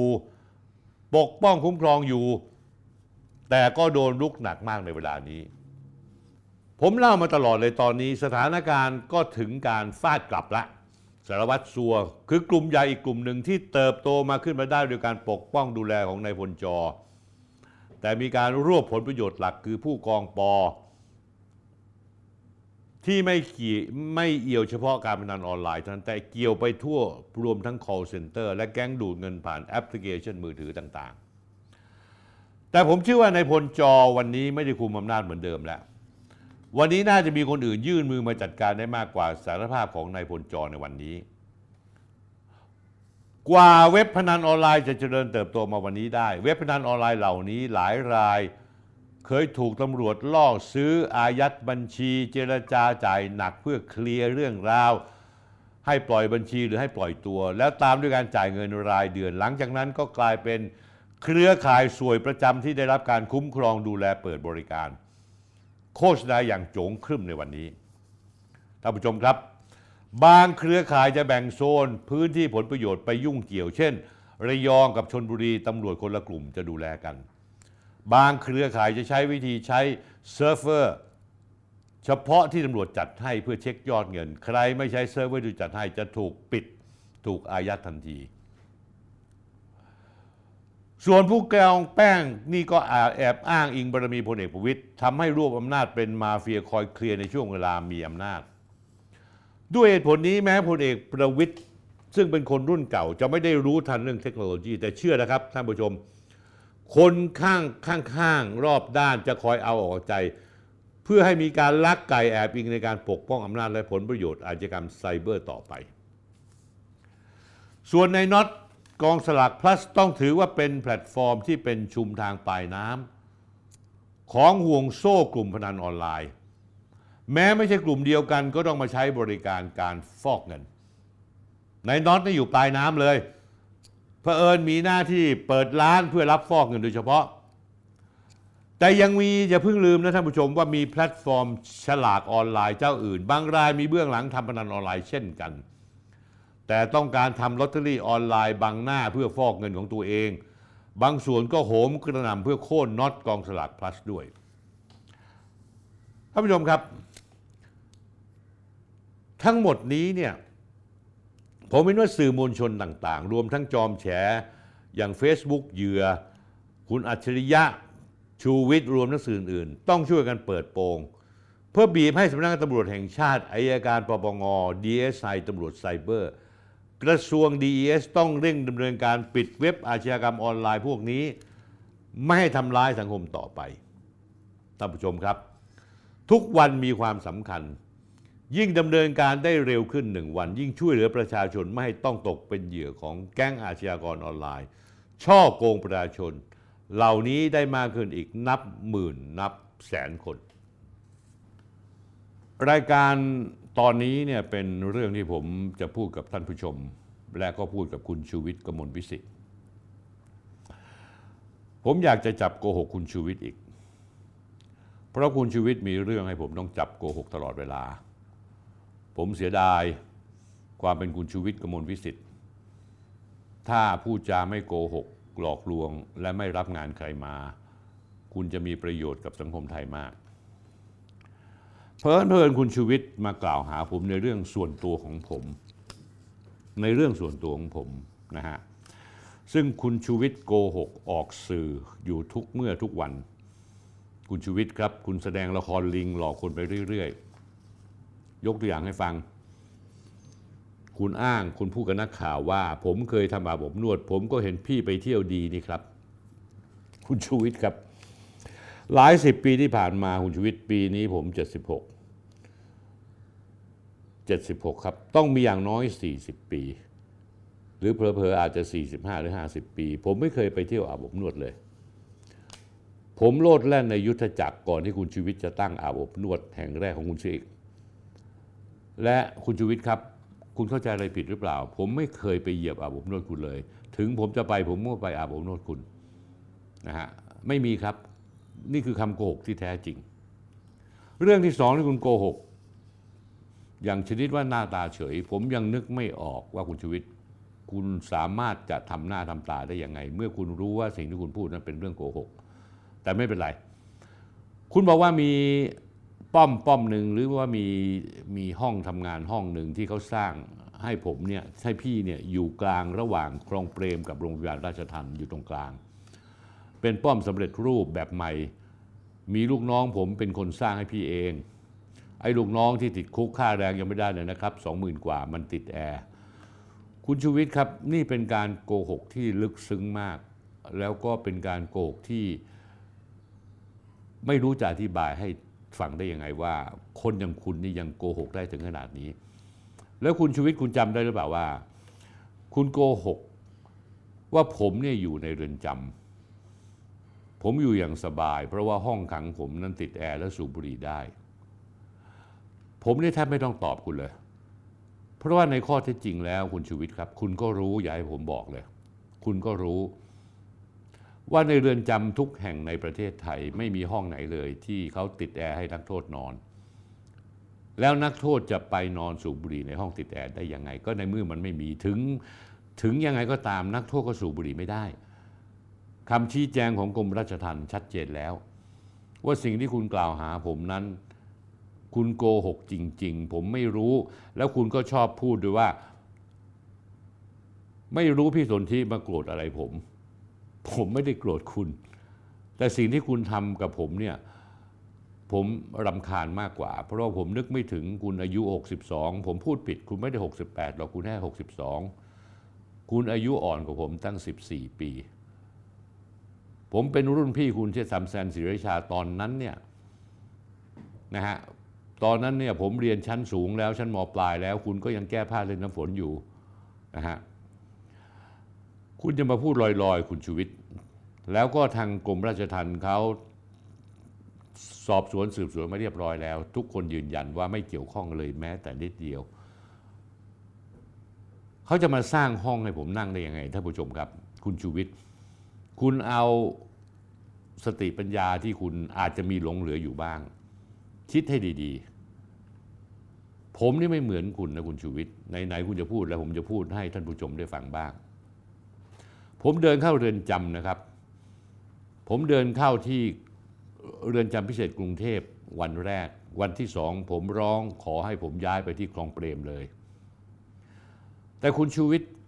คุณไปติดคุกอยู่ในพิเศษกรุงเทพ คุณไม่อยากอยู่พิเศษกรุงเทพเพราะอะไร เพราะคุณเคยเป็นต้นเหตุทำให้ข้าราชการ เจ้าหน้าที่ราชทัณฑ์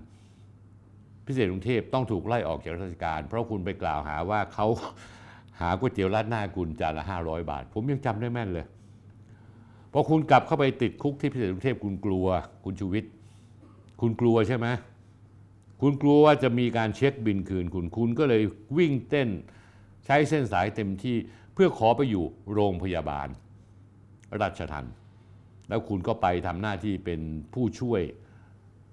พยาบาลหรือผู้ช่วยหมอทำหน้าที่ของคุณฮะคุณไปโม้ว่าคุณเนี่ยเป็นคนเก็บศพไม่ใช่หรอกครับคุณชูวิทย์หน้าที่ของคุณอยู่ในโรงพยาบาล คือคุณวัดความดันของนักโทษ เราทำความเข้าใจตรงกันนะครับ คุณชูวิทย์แล้วก็สิ่งที่ผมพูดนี้ ผมไม่ได้มโน เพราะว่ามี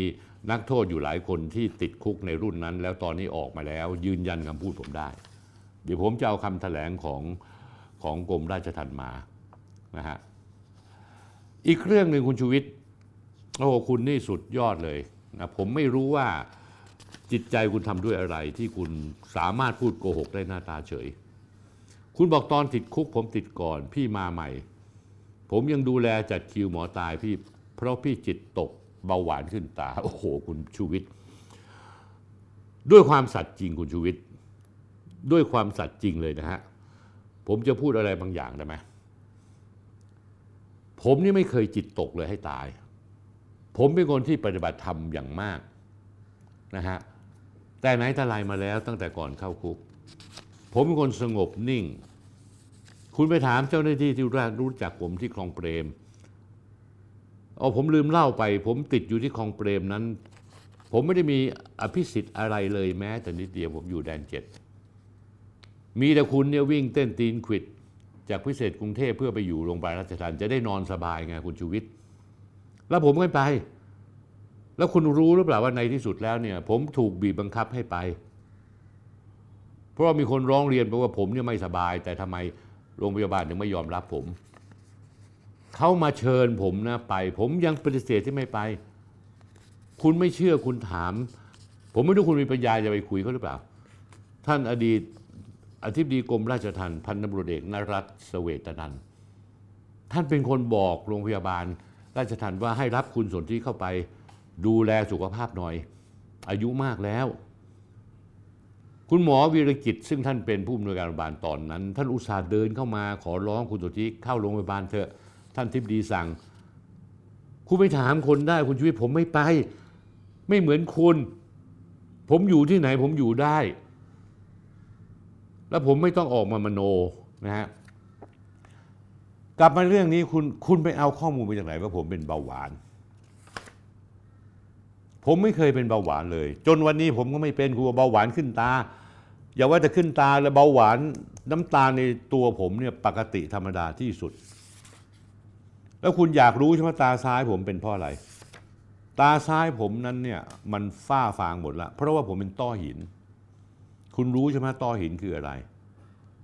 ภาษาอังกฤษภาษาหมอเขาเรียกกรอโคมาแล้วผมไม่ได้รับการรักษาอย่างกระทันหัน หมอเขาเคยวินิจฉัยแล้วมาจากการที่ผมถูกรอบยิง เมื่อวันที่ 17 เมษายน 2552 แล้วยังมีเศษกระสุน ตอนนี้ยังฝังอยู่ในหัวผม เพราะฉะนั้นแล้วข้อมูลที่ว่าผมเป็นเบาหวานขึ้นตานั้นโกหกพกลมไปแล้วคุณชูวิทย์ คุณไม่พูดเนี่ยนะไม่มีใครเขาว่าหรอกคุณเป็นใบ้ แต่คุณพูดออกมามีแต่เรื่องอัปมงคลทั้งนั้นเลย ไม่มีอะไรเป็นสุริมงคลเลยคุณชูวิทย์นอกจากผมไม่ได้เป็นเบาหวานแล้วเนี่ยคุณยังอ้างว่ามีบุญคุณกับผม อีกเรื่องรัดคิวหมอ คุณชูวิทย์คุณเข้าใจอะไรผิด หรือคุณจงใจจะให้ร้ายผม พี่ชายผมศาสตราจารย์ด็อกเตอร์ นายแพทย์ศักชัยริมทองกุลอดีตรองผู้อำนวยการจุฬาเป็นคนติดต่อท่านอาจารย์ปรินที่โรงพยาบาลจุฬาแผนกตา ว่าช่วยรับผมเป็นคนไข้หน่อย เพราะว่าท่านเชี่ยวชาญในเรื่องของต้อหิน ซึ่งก่อนหน้านั้นเนี่ยผมออกไปรักษาตาที่โรงพยาบาลตำรวจ หมอที่รักษาผมชื่อ คุณหมออเพนประกานะฮะ เป็นตำรวจ คุณหมอรักษาผมสักพักหนึ่งคุณหมอบอกว่าต้อหินนั้นคุณหมอไม่ชำนาญ แต่ที่โรงพยาบาลจุฬามีแพทย์ที่ชำนาญคืออาจารย์ปรินนั่นคือที่มาว่าผมขอร้องให้พี่ชายผมนัดอาจารย์ปรินให้ นี่คุณแทรกมาตรงไหน ตรงไหนคุณนัดคิวให้ผมเนี่ยฮะคุณจะโกหกพกลมคุณตั้งสติหน่อยได้ไหม สร้างเรื่องที่ให้มันเป็นเรื่องข้อเท็จจริงสักนิดหนึ่งอย่างน้อย นี่ไม่มีข้อเท็จจริงเลยแม้แต่นิดเดียว คุณเป็นใครที่ไหนอยู่ดีๆ ผมจะต้องไปไหว้วานให้คุณทำอะไรผม ไม่มีความจำเป็นเลย ขนาดผมไม่ไปโรงพยาบาลเขายังจะมาขออุ้มผมไปโรงพยาบาล แล้วคุณคือใคร คุณไปถามเจ้าหน้าที่ที่อยู่ในเรือนจำทั้งคลองเปรมและทั้งโรงพยาบาลราชทัณฑ์ว่าผม เมื่อผมอยู่ในนั้น ผมเป็นนักโทษที่ดีมาก อยู่ในระเบียบวินัยนะฮะ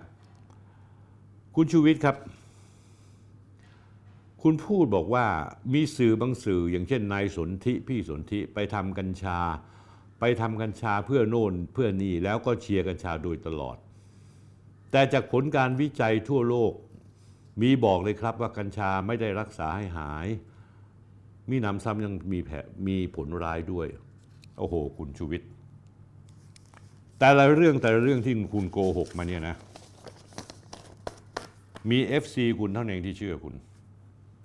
เพราะว่าคุณพูดคุณคุณพูดว่าพรุ่งนี้พระอาทิตย์จะขึ้นทางตะวันตกเขาก็เชื่อคุณ คุณชูวิทย์ครับ ตัวผมเนี่ยไม่เคยมีธุรกิจเกี่ยวกับกัญชา ไม่เคยปลูกกัญชาเพื่อการค้า ต้นหนึ่งก็ไม่เคย แม้แต่คุณปานเทพพัวพงพันธ์ที่ออกมาสู้เรื่องกัญชาเพื่อการแพทย์ กัญชาสักต้นก็ไม่มีปลูกเลย คุณชูวิทย์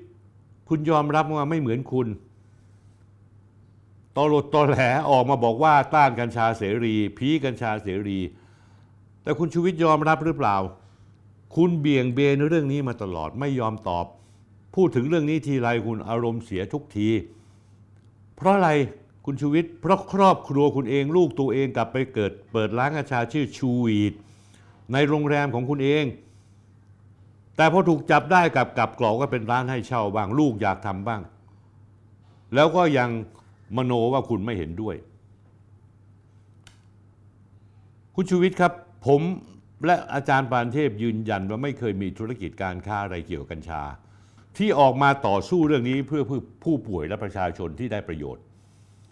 สามารถพึ่งพาตัวเองได้ในการดูแลสุขภาพ การรักษาโรคด้วยศาสตร์ของแพทย์แผนไทยและแผนปัจจุบัน เราเข้าใจตรงกันนะฮะคุณชูวิทย์คุณพูดจาออกมาแล้วทำให้คนเข้าใจผิด คือคุณนึกสักจะพูดก็พูด ผมถึงบอกไงนะคุณชูวิทย์ถ้าคุณไม่พูด ไม่มีใครเขาว่าคุณเป็นใบ้หรอก แต่ไหนๆจะพูดแล้วพูดเรื่องที่เป็นสิริมงคลบ้างได้ไหมนะฮะเรื่องราวต่างๆที่ผมคุณอ้างว่าผมเป็นเบาหวานถึงขึ้นถึงตาตรงนี้คุณชูวิทย์คุณล้ำเส้นมากนี่มันเป็นเรื่องส่วนตัวของผม คุณมีโรคภัยแค่เจ็บที่ร้ายแรงอยู่ ผมก็รู้แต่ผมไม่เคยพูดเลยนะ คุณชูวิทย์ผมไม่เคยพูด เรื่องนี้ มีหนำซ้ำเลยรายการวันนี้เนี่ยผมมีข้อมูลเกี่ยวกับลูกชายคุณ ที่สนิทสนม ฟังให้ดีๆคุณชูวิทย์ผมไม่ได้ว่าลูกชายคุณ ที่สนิทสนมมาก กับพวกที่ถูกหมายจับในเรื่องของบ่อนพนันออนไลน์หลายคน คุณรู้ไหมผมพูดกับทีมงานว่าไง บอกเฮ้ยอย่าไปเอามาพูดเลยดีกว่า ถึงแม้จะมีรูปให้ดู ว่าไปงานแต่งงานกัน อยู่ปาร์ตี้ด้วยกันมีรูปลูกคุณ ผมบอกว่านั่นเป็นลูกเขา เดี๋ยวจะหาว่าผมรังแกเด็ก ผมก็เลยไม่พูด แต่คุณนี่ไม่ได้เลยนะ ทั้งที่นี่ไม่จริงคุณเอาเรื่องส่วนตัว ผมมาพูดผมว่าคุณจะไปได้ไกลมาก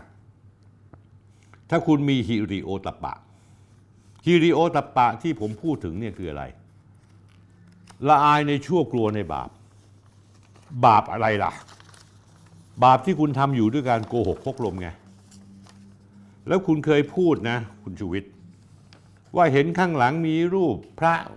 รูปที่พ่อแม่ครูอาจารย์ผมหลวงตามหาบัวอาจารย์ผม บอกทำไมผมไม่สสงบบ้าง คุณชูวิทย์ครับ เอาอย่างนี้เดี๋ยวคุณชูวิทย์ผมจะพูดอะไรคุณฟัง ผมนี่เป็นคนที่สงบ สงบมานานแล้วนิ่ง คนที่ผ่านการถูกรอบสังหารมาด้วยปืน 200 นัด คนที่ติดคุกติดตารางมาเนี่ย ถ้าไม่ใช่เพราะว่าผมเป็นคนปฏิบัติธรรมเนี่ย ผมไม่สงบอย่างนี้หรอก ต่างกับคุณคุณชูวิทย์ คุณเป็นคนเร่าร้อน รุ่มร้อน ลุกลี้ลุกลน คุณรู้หรือเปล่าเนี่ยผมไม่อยากเอาเรื่องส่วนตัวผมมาพูด เป็นสิบยี่สิบปีแล้วคุณชูวิทย์ผมสวดมนต์ไหว้พระแล้วผมนั่งภาวนาวันละสี่สิบห้านาที ทุกวันนี้ที่ผมสสงบแล้วผมอดทนกับคำให้ร้ายที่คุณให้กับผมเนี่ยก็เพราะการปฏิบัติธรรมของผม ผมเนี่ยแผ่เมตตาคุณทุกวันนะ ไม่หยุดเลยแม้แต่นิดเดียว ผมมีมุทิตาให้คุณตลอดเวลา คุณเข้าใจคำว่ามุทิตาไหมผมไม่รู้ว่าคุณเข้าใจหรือเปล่านะฮะมุทิตาผมหวังให้คุณได้เป็นคนดี ที่สำคัญคุณอย่าโกหก แต่ผมเมตตากรุณามุทิตาแล้ว คุณก็ยังโกหกอยู่ตลอดเวลา ผมก็เลยจำเป็นต้องใช้อุเบกขา คือปล่อยมันไปไหนๆคุณพูดเรื่องพระเจ้าแล้ว ผมคงไม่ต้องถามคุณคำคำถามนี้นะเดี๋ยวคุณจะหาผมดูถูกคุณ คุณคงรู้จักพระพุทธเจ้าใช่ไหมผมก็เคารพ ผมกราบพระ ผมสวดคาถาพระปริตวันละประมาณ 11 บทนะฮะเอาละผมจะเอาอะไรให้คุณดูอย่าง ในบันทึกพระสุตตันตปิฎกคุททกนิกายนะฮะอติวุต ตกะเล่มที่หนึ่งผมสรุปแล้วกันพระพุทธเจ้าพูดว่าไงคำสอนของสมเด็จพระสัมมาสัมพุทธเจ้าคุณชูวิทย์ครับ ระบุสรุปเป็นคำสอนสั้น ๆในพระสูตรอันนี้ ว่าไงมะพระองค์ท่านตรัสว่า คนพูดเท็จไม่ทำชั่วนั้นไม่มีครับคุณชูวิทย์นี่คือคำพูดพระพุทธเจ้า ผมต้องเชื่อพระพุทธเจ้าสิ ในเมื่อพระพุทธเจ้าพูดว่าคนพูดเท็จไม่ทำชั่วนั้นไม่มี จบไหมครับ สมัยผมเรียนอัลจิบราอยู่นะฮะ ผมจำได้ อาจารย์บอกพอเรียนทำจบแล้วก็คำว่า QED สตพจบ คุณชูวิทย์อย่ากโกรธ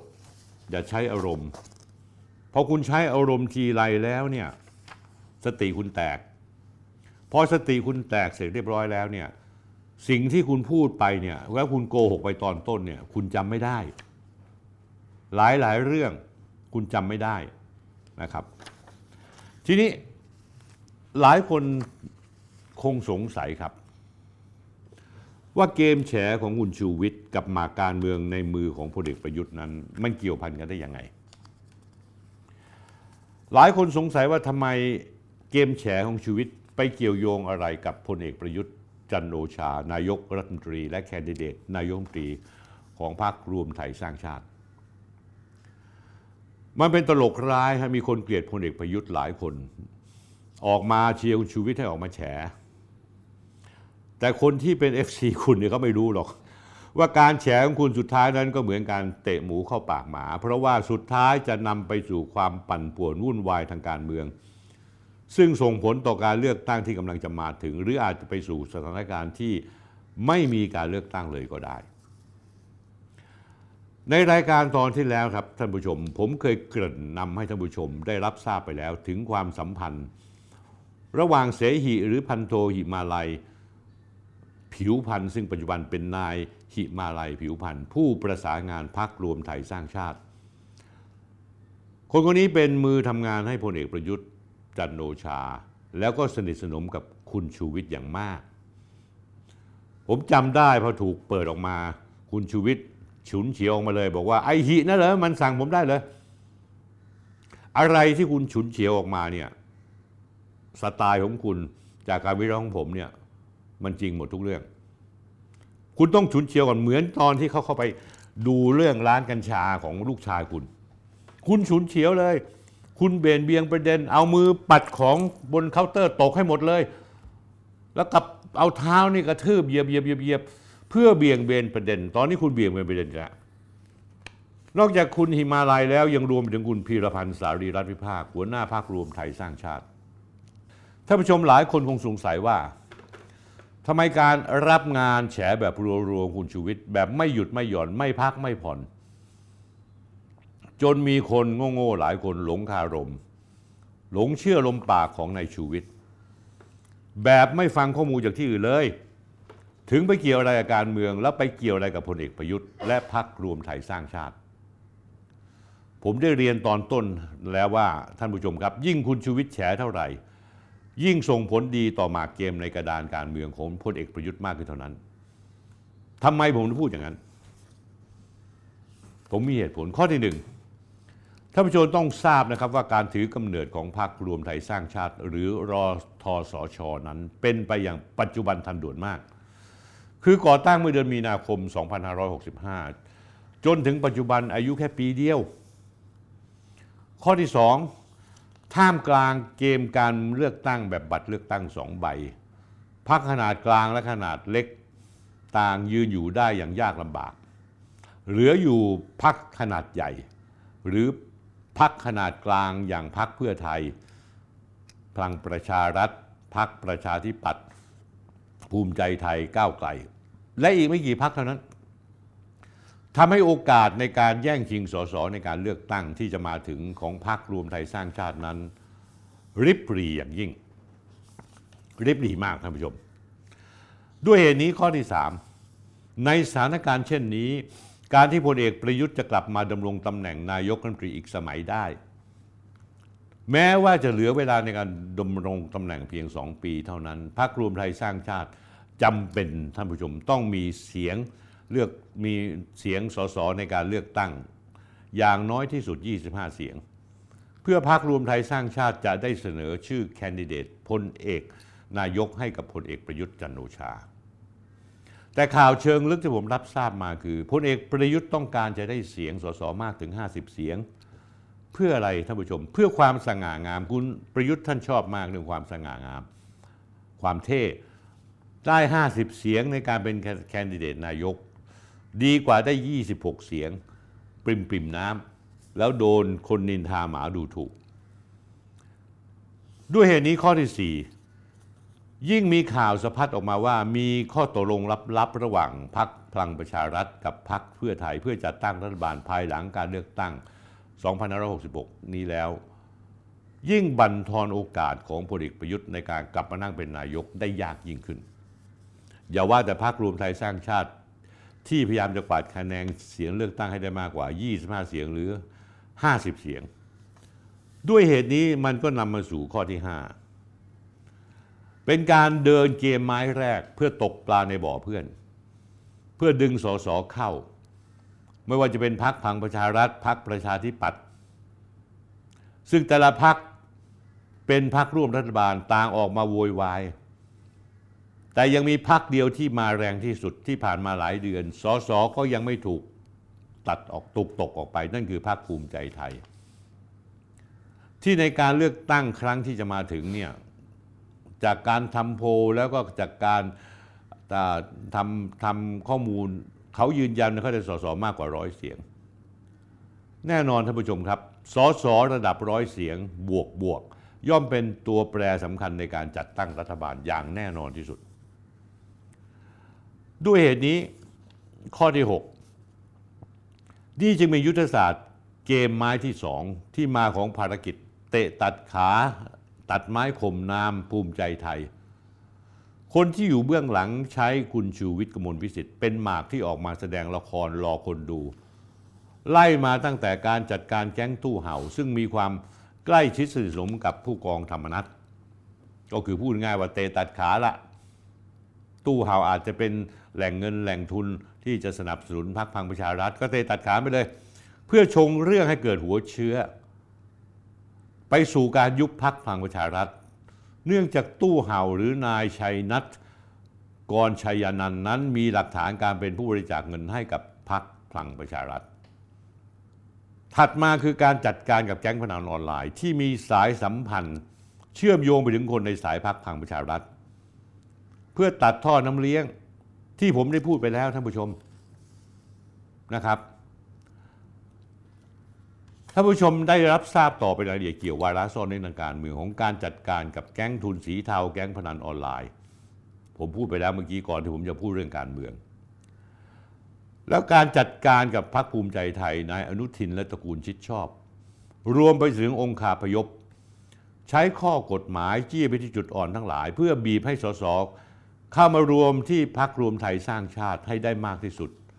ด้อยค่าข่มขวัญนายอนุทินว่าไม่มีเป็นทาง เป็นนายกได้ แล้วก็จัดการกับกรณีรถไฟฟ้าสีส้ม กรณีในศักสยาม เป้าหมายสุดท้ายที่นายชูวิทย์ยืนยันออกมาอย่างมั่นอย่างเหมาะ ว่าจะทำทุกอย่างเพื่อยุบพักภูมิใจไทยนำหัวเชื้อไปสู่ความวุ่นวายทางการเมือง ที่กำลังจะปะทุออกมาอีกไม่กี่เดือนข้างหน้าท่านผู้ชมครับ ถ้ามีการยุบพักพลังประชารัฐ พักภูมิใจไทยถูกยุบพักเพื่อไทย ซึ่งกรณีพักเพื่อไทยนั้นมีคดีค้างอยู่จากหลาย ๆ เรื่อง ที่มีการยื่นฟ้องร้องกันอยู่ในจากฝีมือของนักร้องทั้งหลาย ไม่ว่าจะเป็นคุณศรีสุวรรณจันยา คุณเรืองไกรลีกิจวัฒนะ คุณสนธิยาสวัสดี หรือแม้กระทั่งพรรครวมไทยสร้างชาติของพลเอกประยุทธ์ ก็อาจจะถูกยุบก็ได้ จากการปราศัยของ คุณไตรรงสุวรรณคีรีในการปราศัยใหญ่ของพรรคที่จังหวัดนครราชสีมา เมื่อวันที่ 25 กุมภาพันธ์ 2566 ที่กล่าวอ้างถึงสถาบัน ดึงสถาบันเข้ามาเล่นการเมือง ผมถามครับท่านผู้ชม ถ้าพรรครวมไทยสร้างชาติถูกยุบพลเอกประยุทธ์แคร์ไหม ไม่แคร์ครับ เพราะนั่นจะไปสู่สถานการณ์ที่ไม่มีการเลือกตั้ง ซึ่งอาจจะเกิดรัฐประหารขึ้นก็ได้ท่านผู้ชมครับ ผมปีนี้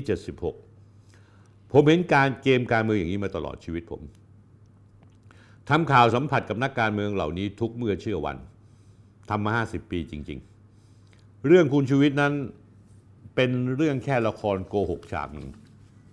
ที่เป็นเป้าหลอกไม่ใช่เป้าหมายที่แท้จริง สาเหตุที่ผมต้องมาจับโกคุณชูวิทย์และจะทำต่อไปเรื่อย ๆ เพราะว่า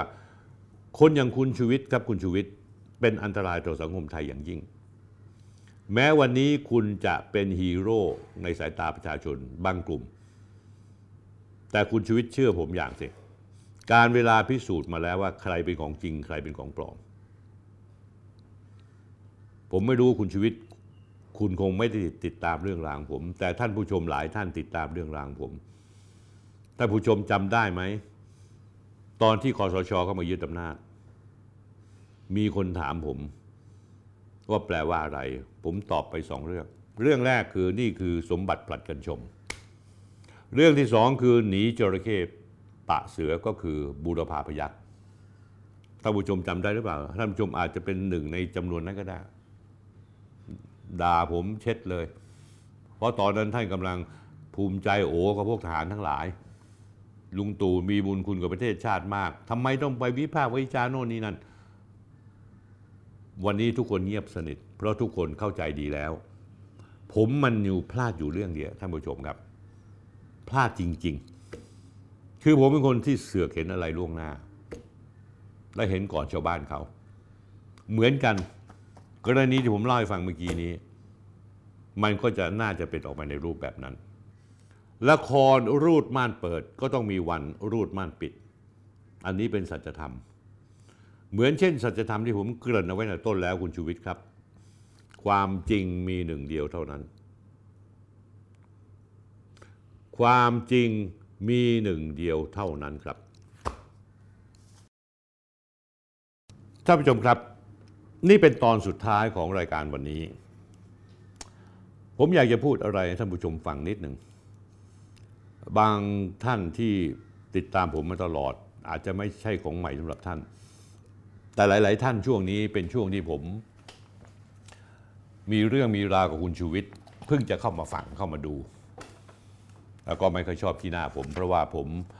เหมือนกับผมไปเตะตัดขาคุณชูวิทย์ไม่ใช่ครับทำความเข้าใจกันก่อนนะครับว่า แต่ไหนแต่ไรมาแล้วเนี่ย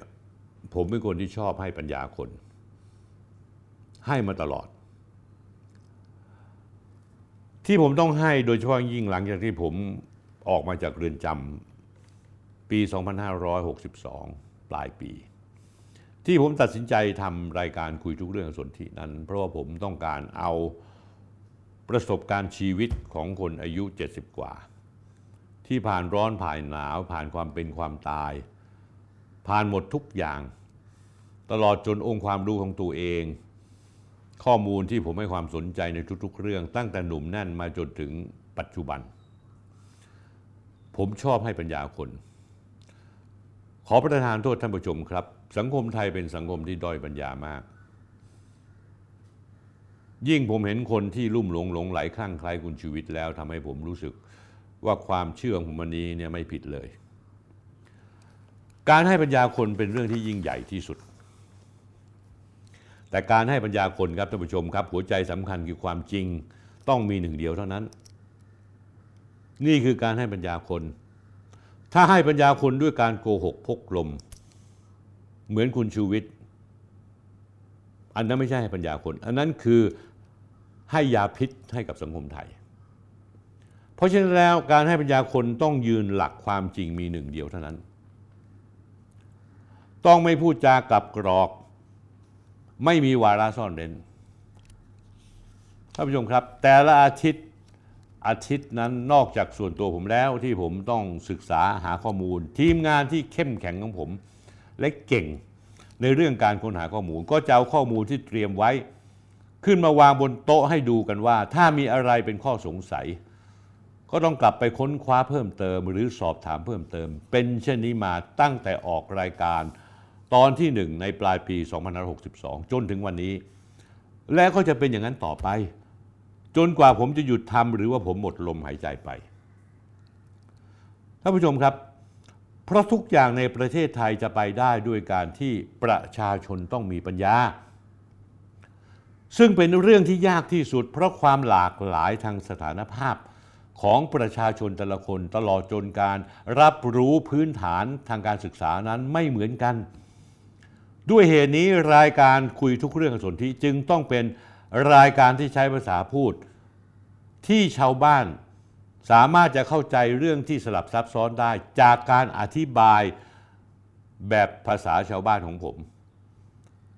แต่ท่านผู้ชมครับ จะทำวิธีไหนก็ตามหัวใจที่สำคัญที่อยู่กับรายการนี้และอยู่กับตัวผมตลอดนี้ตลอดเวลานี้ จากเมื่อวานมาถึงวันนี้และต่อไปในอนาคตก็คือว่า ความจริงต้องมีหนึ่งเดียวเท่านั้น ถ้าจะแปลเป็นหลักธรรมที่พ่อแม่ครูอาจารย์หลวงตามหาบัวเนี่ยอยู่ข้างหลังผมสอนผม ท่านผู้บอกสนธิเอาธรรมนำหน้านะ เพราะธรรมคือความจริง ไม่มีอะไรชนะความจริงหรือทำอันนี้ได้หรอก ไม่มีอาจจะดูเพียงพล้ำในตอนต้นเหน็ดเหนื่อยหน่อย แต่ในที่สุดแล้วทำจะพิสูจน์ให้ชัดว่าความจริงมีหนึ่งเดียว ยิ่งในยุคโซเชียลมีเดียที่คนสามารถเข้าถึงหน้าเพจต่างๆ ได้ การทำความเข้าใจในข้อมูลเพจต่างๆ นั้น มันมีข้อจำกัดท่านผู้ชม และยิ่งยิ่งท่านผู้ชมครับหากนำเสนอโดยคนที่หิวแสง หลงตัวเอง และต้องการให้คนมาอวยตัวเอง อยากเชิดชูตัวเองเป็นพระเอกของสังคมว่าต่อสู้เพื่อประชาชน ซึ่งร้อยทั้งร้อย ก็จะจบลงด้วยการถูกจับได้ว่าโกหก เพียงแต่ว่าเมื่อไหร่เท่านั้นเองที่ถูกจับได้ ในกระบวนการขั้นตอนต่าง ๆ นั้น คนที่ลุ่มหลงหลงไหลคลั่งใครกับคนหิวแสงก็จะถูกอารมณ์ร่วมในการเกลียดชังในเรื่องราวต่าง ๆ ที่ตัวเองประสบอยู่ เช่น กรณีความประพฤติความชั่วร้ายที่วงการตำรวจมีอยู่ในสังคมนี้ ประชาชนเกลียดตำรวจมาก เพลินคุณชูวิทย์จับจุดอ่อนของสังคมได้ ก็เลยสร้างกระแสตัวเองขึ้นมา จากประเด็นการโจมตีตำรวจเจาะเข้าไปในเรื่องราวของกลุ่มอาชญากรสีเทาและสีดำท่านผู้ชมครับทุกคนดีใจก็เห็นชูวิทย์เป็นดาวรุ่ง ผมก็ดีใจเป็นคนที่ทำให้ชื้อชาติบ้านเมือง เพียงเพราะว่าได้มีการพูดถึงกลุ่มที่คนประชาชนเกลียดชังอยู่แล้ว อารมณ์ร่วมก็เลยปรี๊ดขึ้นมาอย่างสูง ต่อจากนั้นแล้ว พอชูวิทย์พูดอะไรก็ตามจะจริงหรือไม่จริง ก็จะยึดถือคำพูดของชีวิตเป็นสรณะท่านผู้ชมครับ เรื่องบางเรื่องถ้าหยุดคิดสักนิดหนึ่งก็จะเห็นว่าบางเรื่องนั้นมันมีอะไรผิดปกติ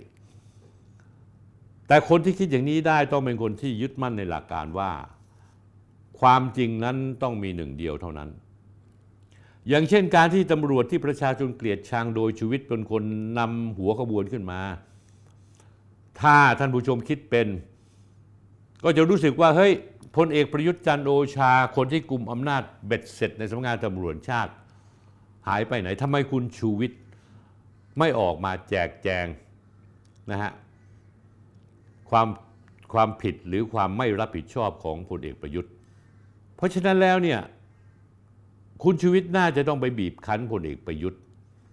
ว่าทำไมไม่จัดการตำรวจสำนักงานตำรวจแห่งชาติเด็ดขาดพลตำรวจเอก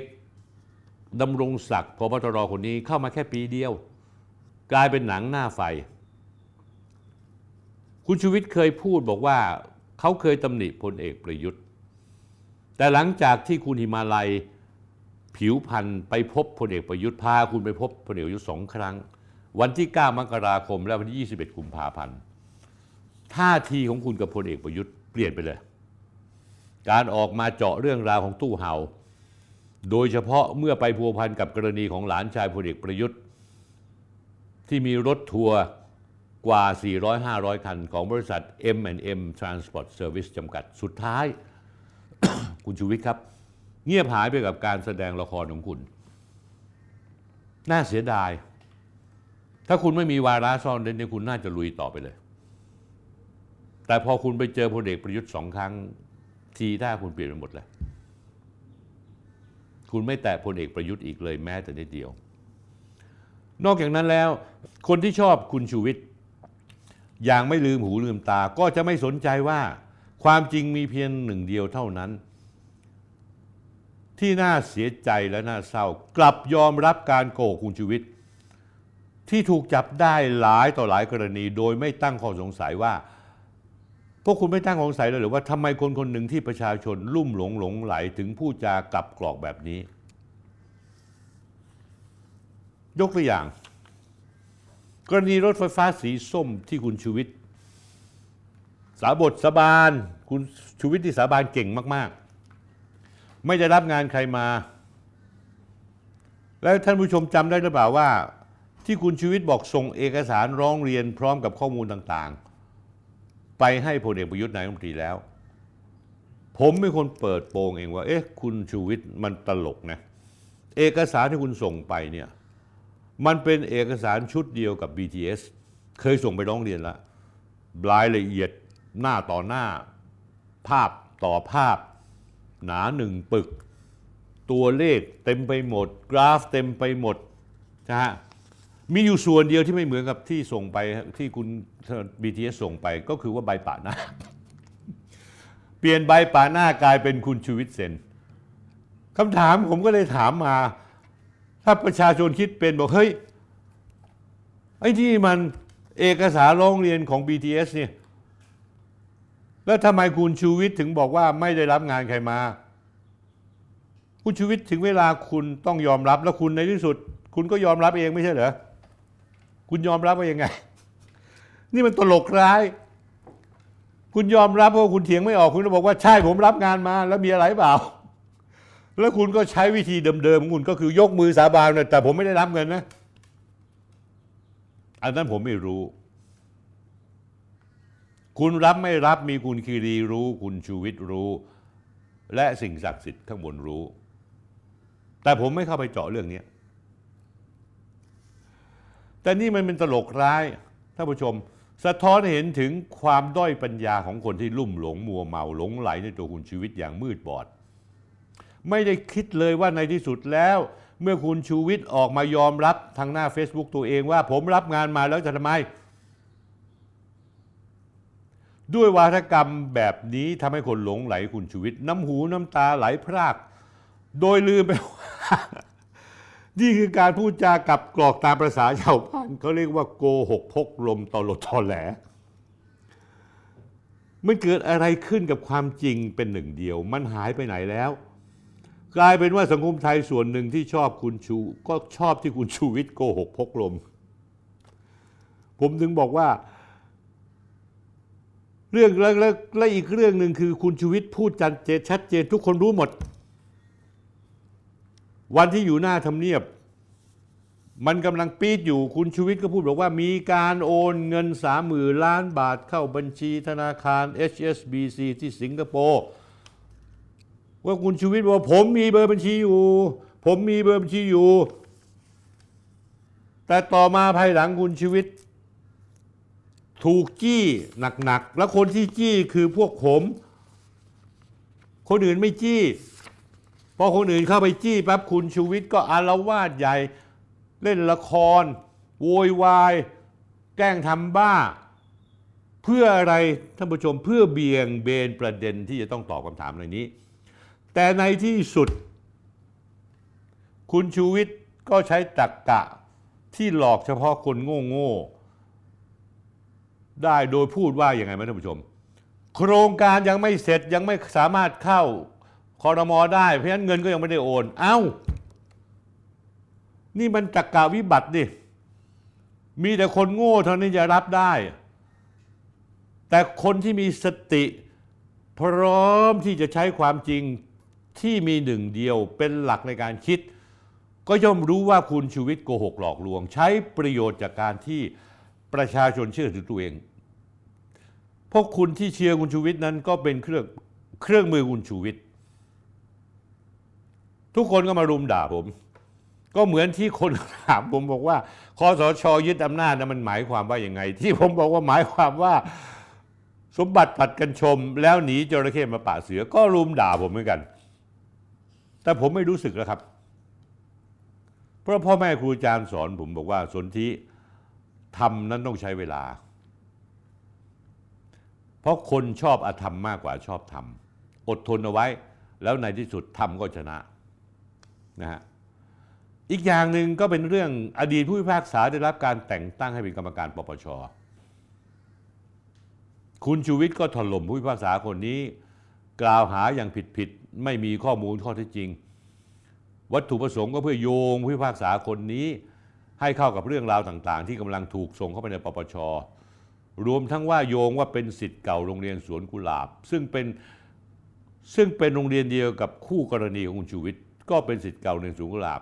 คือคุณเนวินชิดชอบ แล้วตั้งข้อหาว่าเป็นสวนกุหลาบคอนเนคชั่นในที่สุดข้อมูลก็ออกมาชัดเจนว่า ผู้พิพากษาคนนี้ได้รับการโปรดเกล้ามาแล้ว จากพระบาทสมเด็จเจ้าอยู่หัว มีการตรวจสอบทุกอย่างถูกต้องหมด สิ่งที่คุณชูวิทย์พิพากษา กล่าวหาผู้พิพากษาคนนี้ก็กลายเป็นเรื่องโกหกอีกเรื่องหนึ่งผมสนใจเพียงแค่นี้ ผมไม่ได้สนใจเรื่องอื่น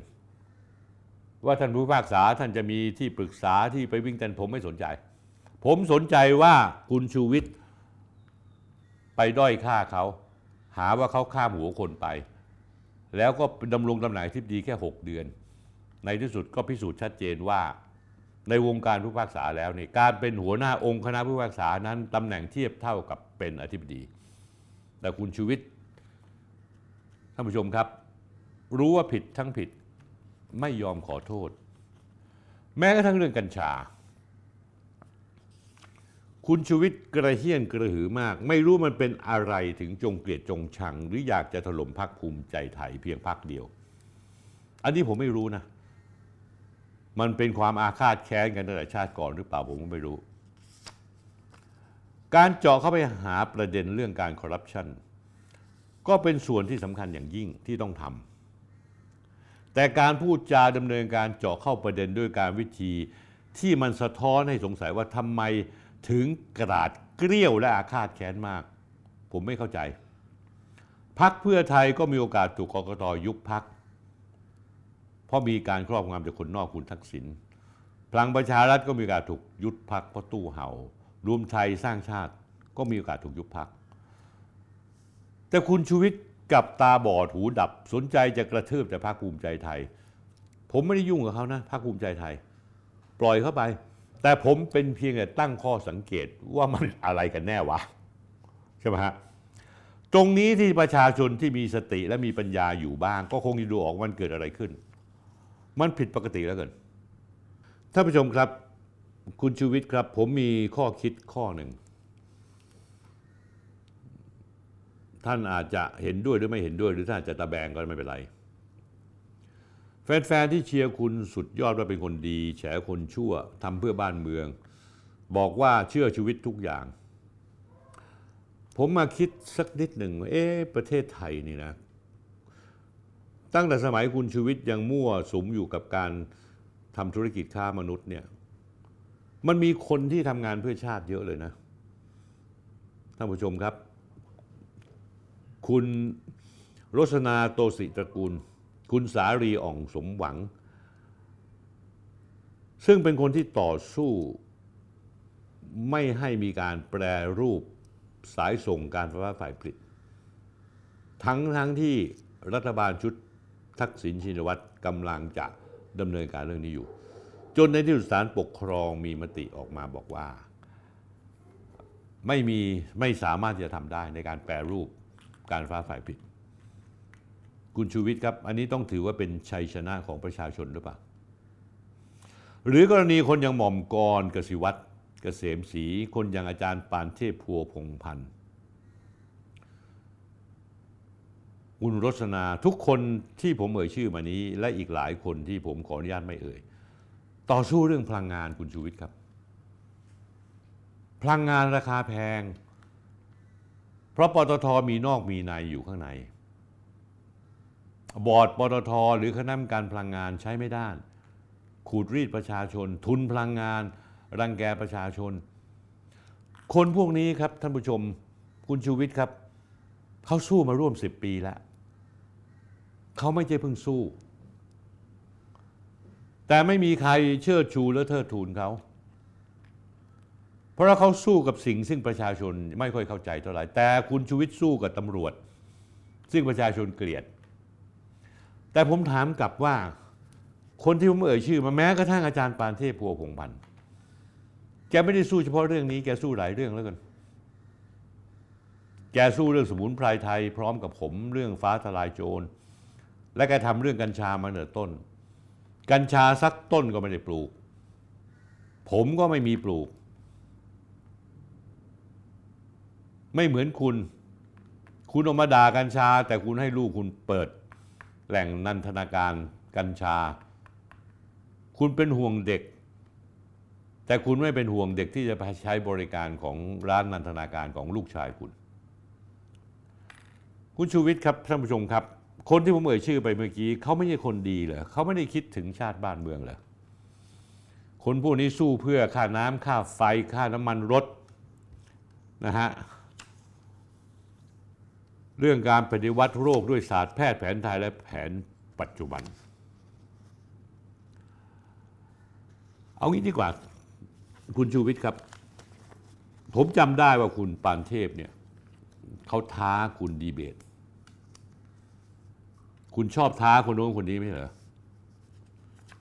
คุณเคยท้าผม เอางี้แล้วกันฮะ ก่อนจะถึงผมเนี่ยคุณเจอคุณปานเทพก่อนได้ไหม เรื่องอะไรเรื่องกัญชาที่คุณย้ำแล้วย้ำอีก เอาเด็กเป็นประกัน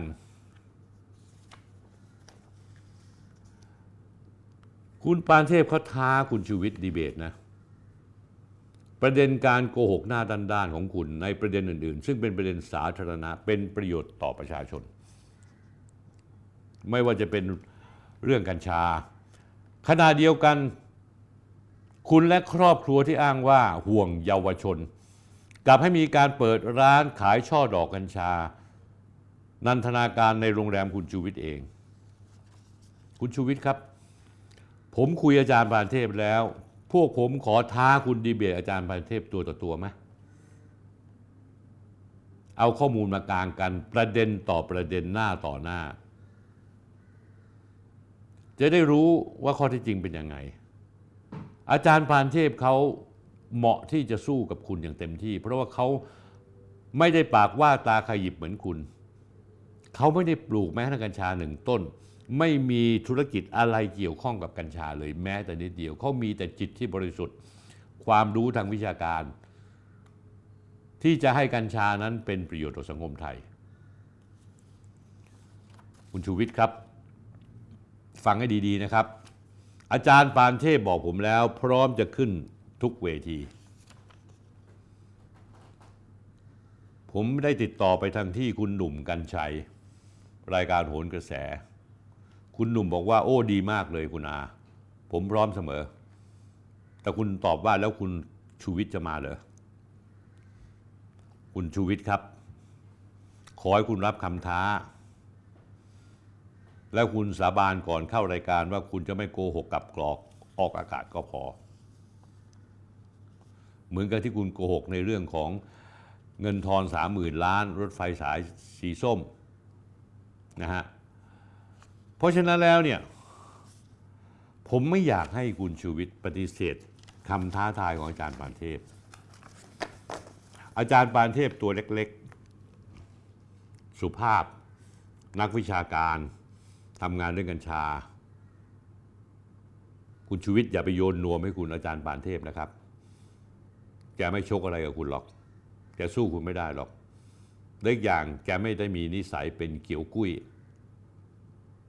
แกไม่ชอบเบี่ยงเบนประเด็นอะไร คุณชูวิทย์ครับ สาธุรับคำท้าเถอะ อย่าเก่งแต่พูดอยู่คนเดียว แล้วก็แฟนพันธ์แท้คุณชูวิทย์ช่วยเคลียร์ ลูกพี่คุณหน่อยสิ ช่วยเชียร์เขาหน่อย ดีดีดีก็คุณเชื่อนักไม่ใช่เหรอว่าคุณชูวิทย์มีข้อมูล มาเจอกันเลยนะฮะยังดีที่ไม่ได้พูดถึงเรื่องรถไฟฟ้าสีส้ม คุณปานเทพเขาไม่เกี่ยว แต่คุณปานเทพถ้าจะหาเรื่องเขาก็ยินดี ยังไงก็ตามถ้าจะพูดเรื่องรถไฟฟ้านี่คุณต้องไปถามเจ้านายคุณก่อนนะ ชื่อคีรีการจนาพาส อ้อคุณชูวิทย์ไหนๆคุณก็รับใช้คุณคีรีอยู่แล้ว คุณทำบุญทำคุณให้กับประชาชนคนไทยได้ไหมคนกรุงเทพมหานคร บอกให้คุณคีรีช่วยลดค่าโดยสารรถไฟฟ้าสายสีเขียวหน่อยได้ไหมชาวบ้านเดือดร้อนมาก เชื่อผมที่คุณชูวิทย์ไปเถอะใช่ไหมฮะคุณไปบอกคุณคีรีแล้วเอานะทำให้ผมหน่อยนะ ไอ้สนที่มันอุตส่าพูดอย่างนี้มาแล้ว เดี๋ยวผมเสียชื่อ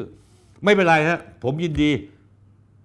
ทำไปเลย ถ้าประชาชนได้ประโยชน์ ช่วยพูดหน่อยได้ไหมแต่อย่าลืมนะคุณชูวิทย์รีบรีบซะอย่าครับ อย่าช้ารับคำท้าคุณปานเทพ รับคำท้าคุณปานเทพ รับคำท้าคุณปานเทพท่านผู้ชมครับ รายการวันนี้ก็มี อย่างที่ได้ฟังไปแล้ว มีเรื่องราวต่างๆ ข้างค้างอยู่หลายเรื่อง ผมจะทยอยเอามาออก ในงวดต่อๆไปนะครับ ส่วนรายการประจำที่คุณชูวิทย์ออกมาแขวะผมนะฮะตลอดเวลา แล้วก็กล่าวหาผมและสื่อเครือผู้จัดการว่าเป็นดาวสยามในอดีตสร้างความปั่นป่วน ผมมีคำตอบอย่างนี้ครับคุณชูวิทย์สื่อในเครือผมฟาดคนโกหกเท่านั้น ใครโกหกผมก็ฟาด คุณโกหกผมก็ฟาด ไม่เลือกที่รักมักที่ชังไม่เหมือนคุณ เลือกที่จะไม่แตะต้องลุงตู่แต่คุณไปแตะต้องคนอื่นเขานะฮะเพราะฉะนั้นแล้วเนี่ยอย่าเข้าใจอะไรผิดนะนะฮะเรื่องของคุณ คุณกระแนบกระแหนผมรายวัน ผมออกวันศุกร์ทุกวันครั้งหนึ่งผมก็จะมีคนที่เก่งของผมระดับพระการเหมือนกัน ที่เขียนคอลัมน์ข่าวข่าวปนคนคนปนข่าวของ News One ที่ทำเรื่องข่าวลึกปมลับ เขาก็จะตอบโต้คุณรายวันเหมือนกันนะครับ ก็ว่ากันไปสำหรับผมแล้วถ้าเรื่องไม่ใหญ่ผมไม่พูดกับ กับคุณหรอก เพราะว่าของคุณเนี่ยคงต้องอีกสักพักหนึ่ง งานนี้ท่านผู้ชมครับ ผมสู้ไม่ถอย ไม่ต้องห่วง ผมสู้ไม่ถอย ถ้าท่านผู้ชมคิดว่าท่านพอใจกับหลักการความจริงมีหนึ่งเดียวนะ ซึ่งผมยึดถือเข้ามาเลย ขอบพระคุณ แต่ท่านไม่เชื่อความจริงมีหนึ่งเดียว ท่านเชื่อคำโกหกพกลมชูวิทย์แล้วก็ด่าผมหรือกันแน่กันแหนผม อย่าเข้ามาเลยครับ เสียเวลา สวัสดีครับท่านผู้ชมครับ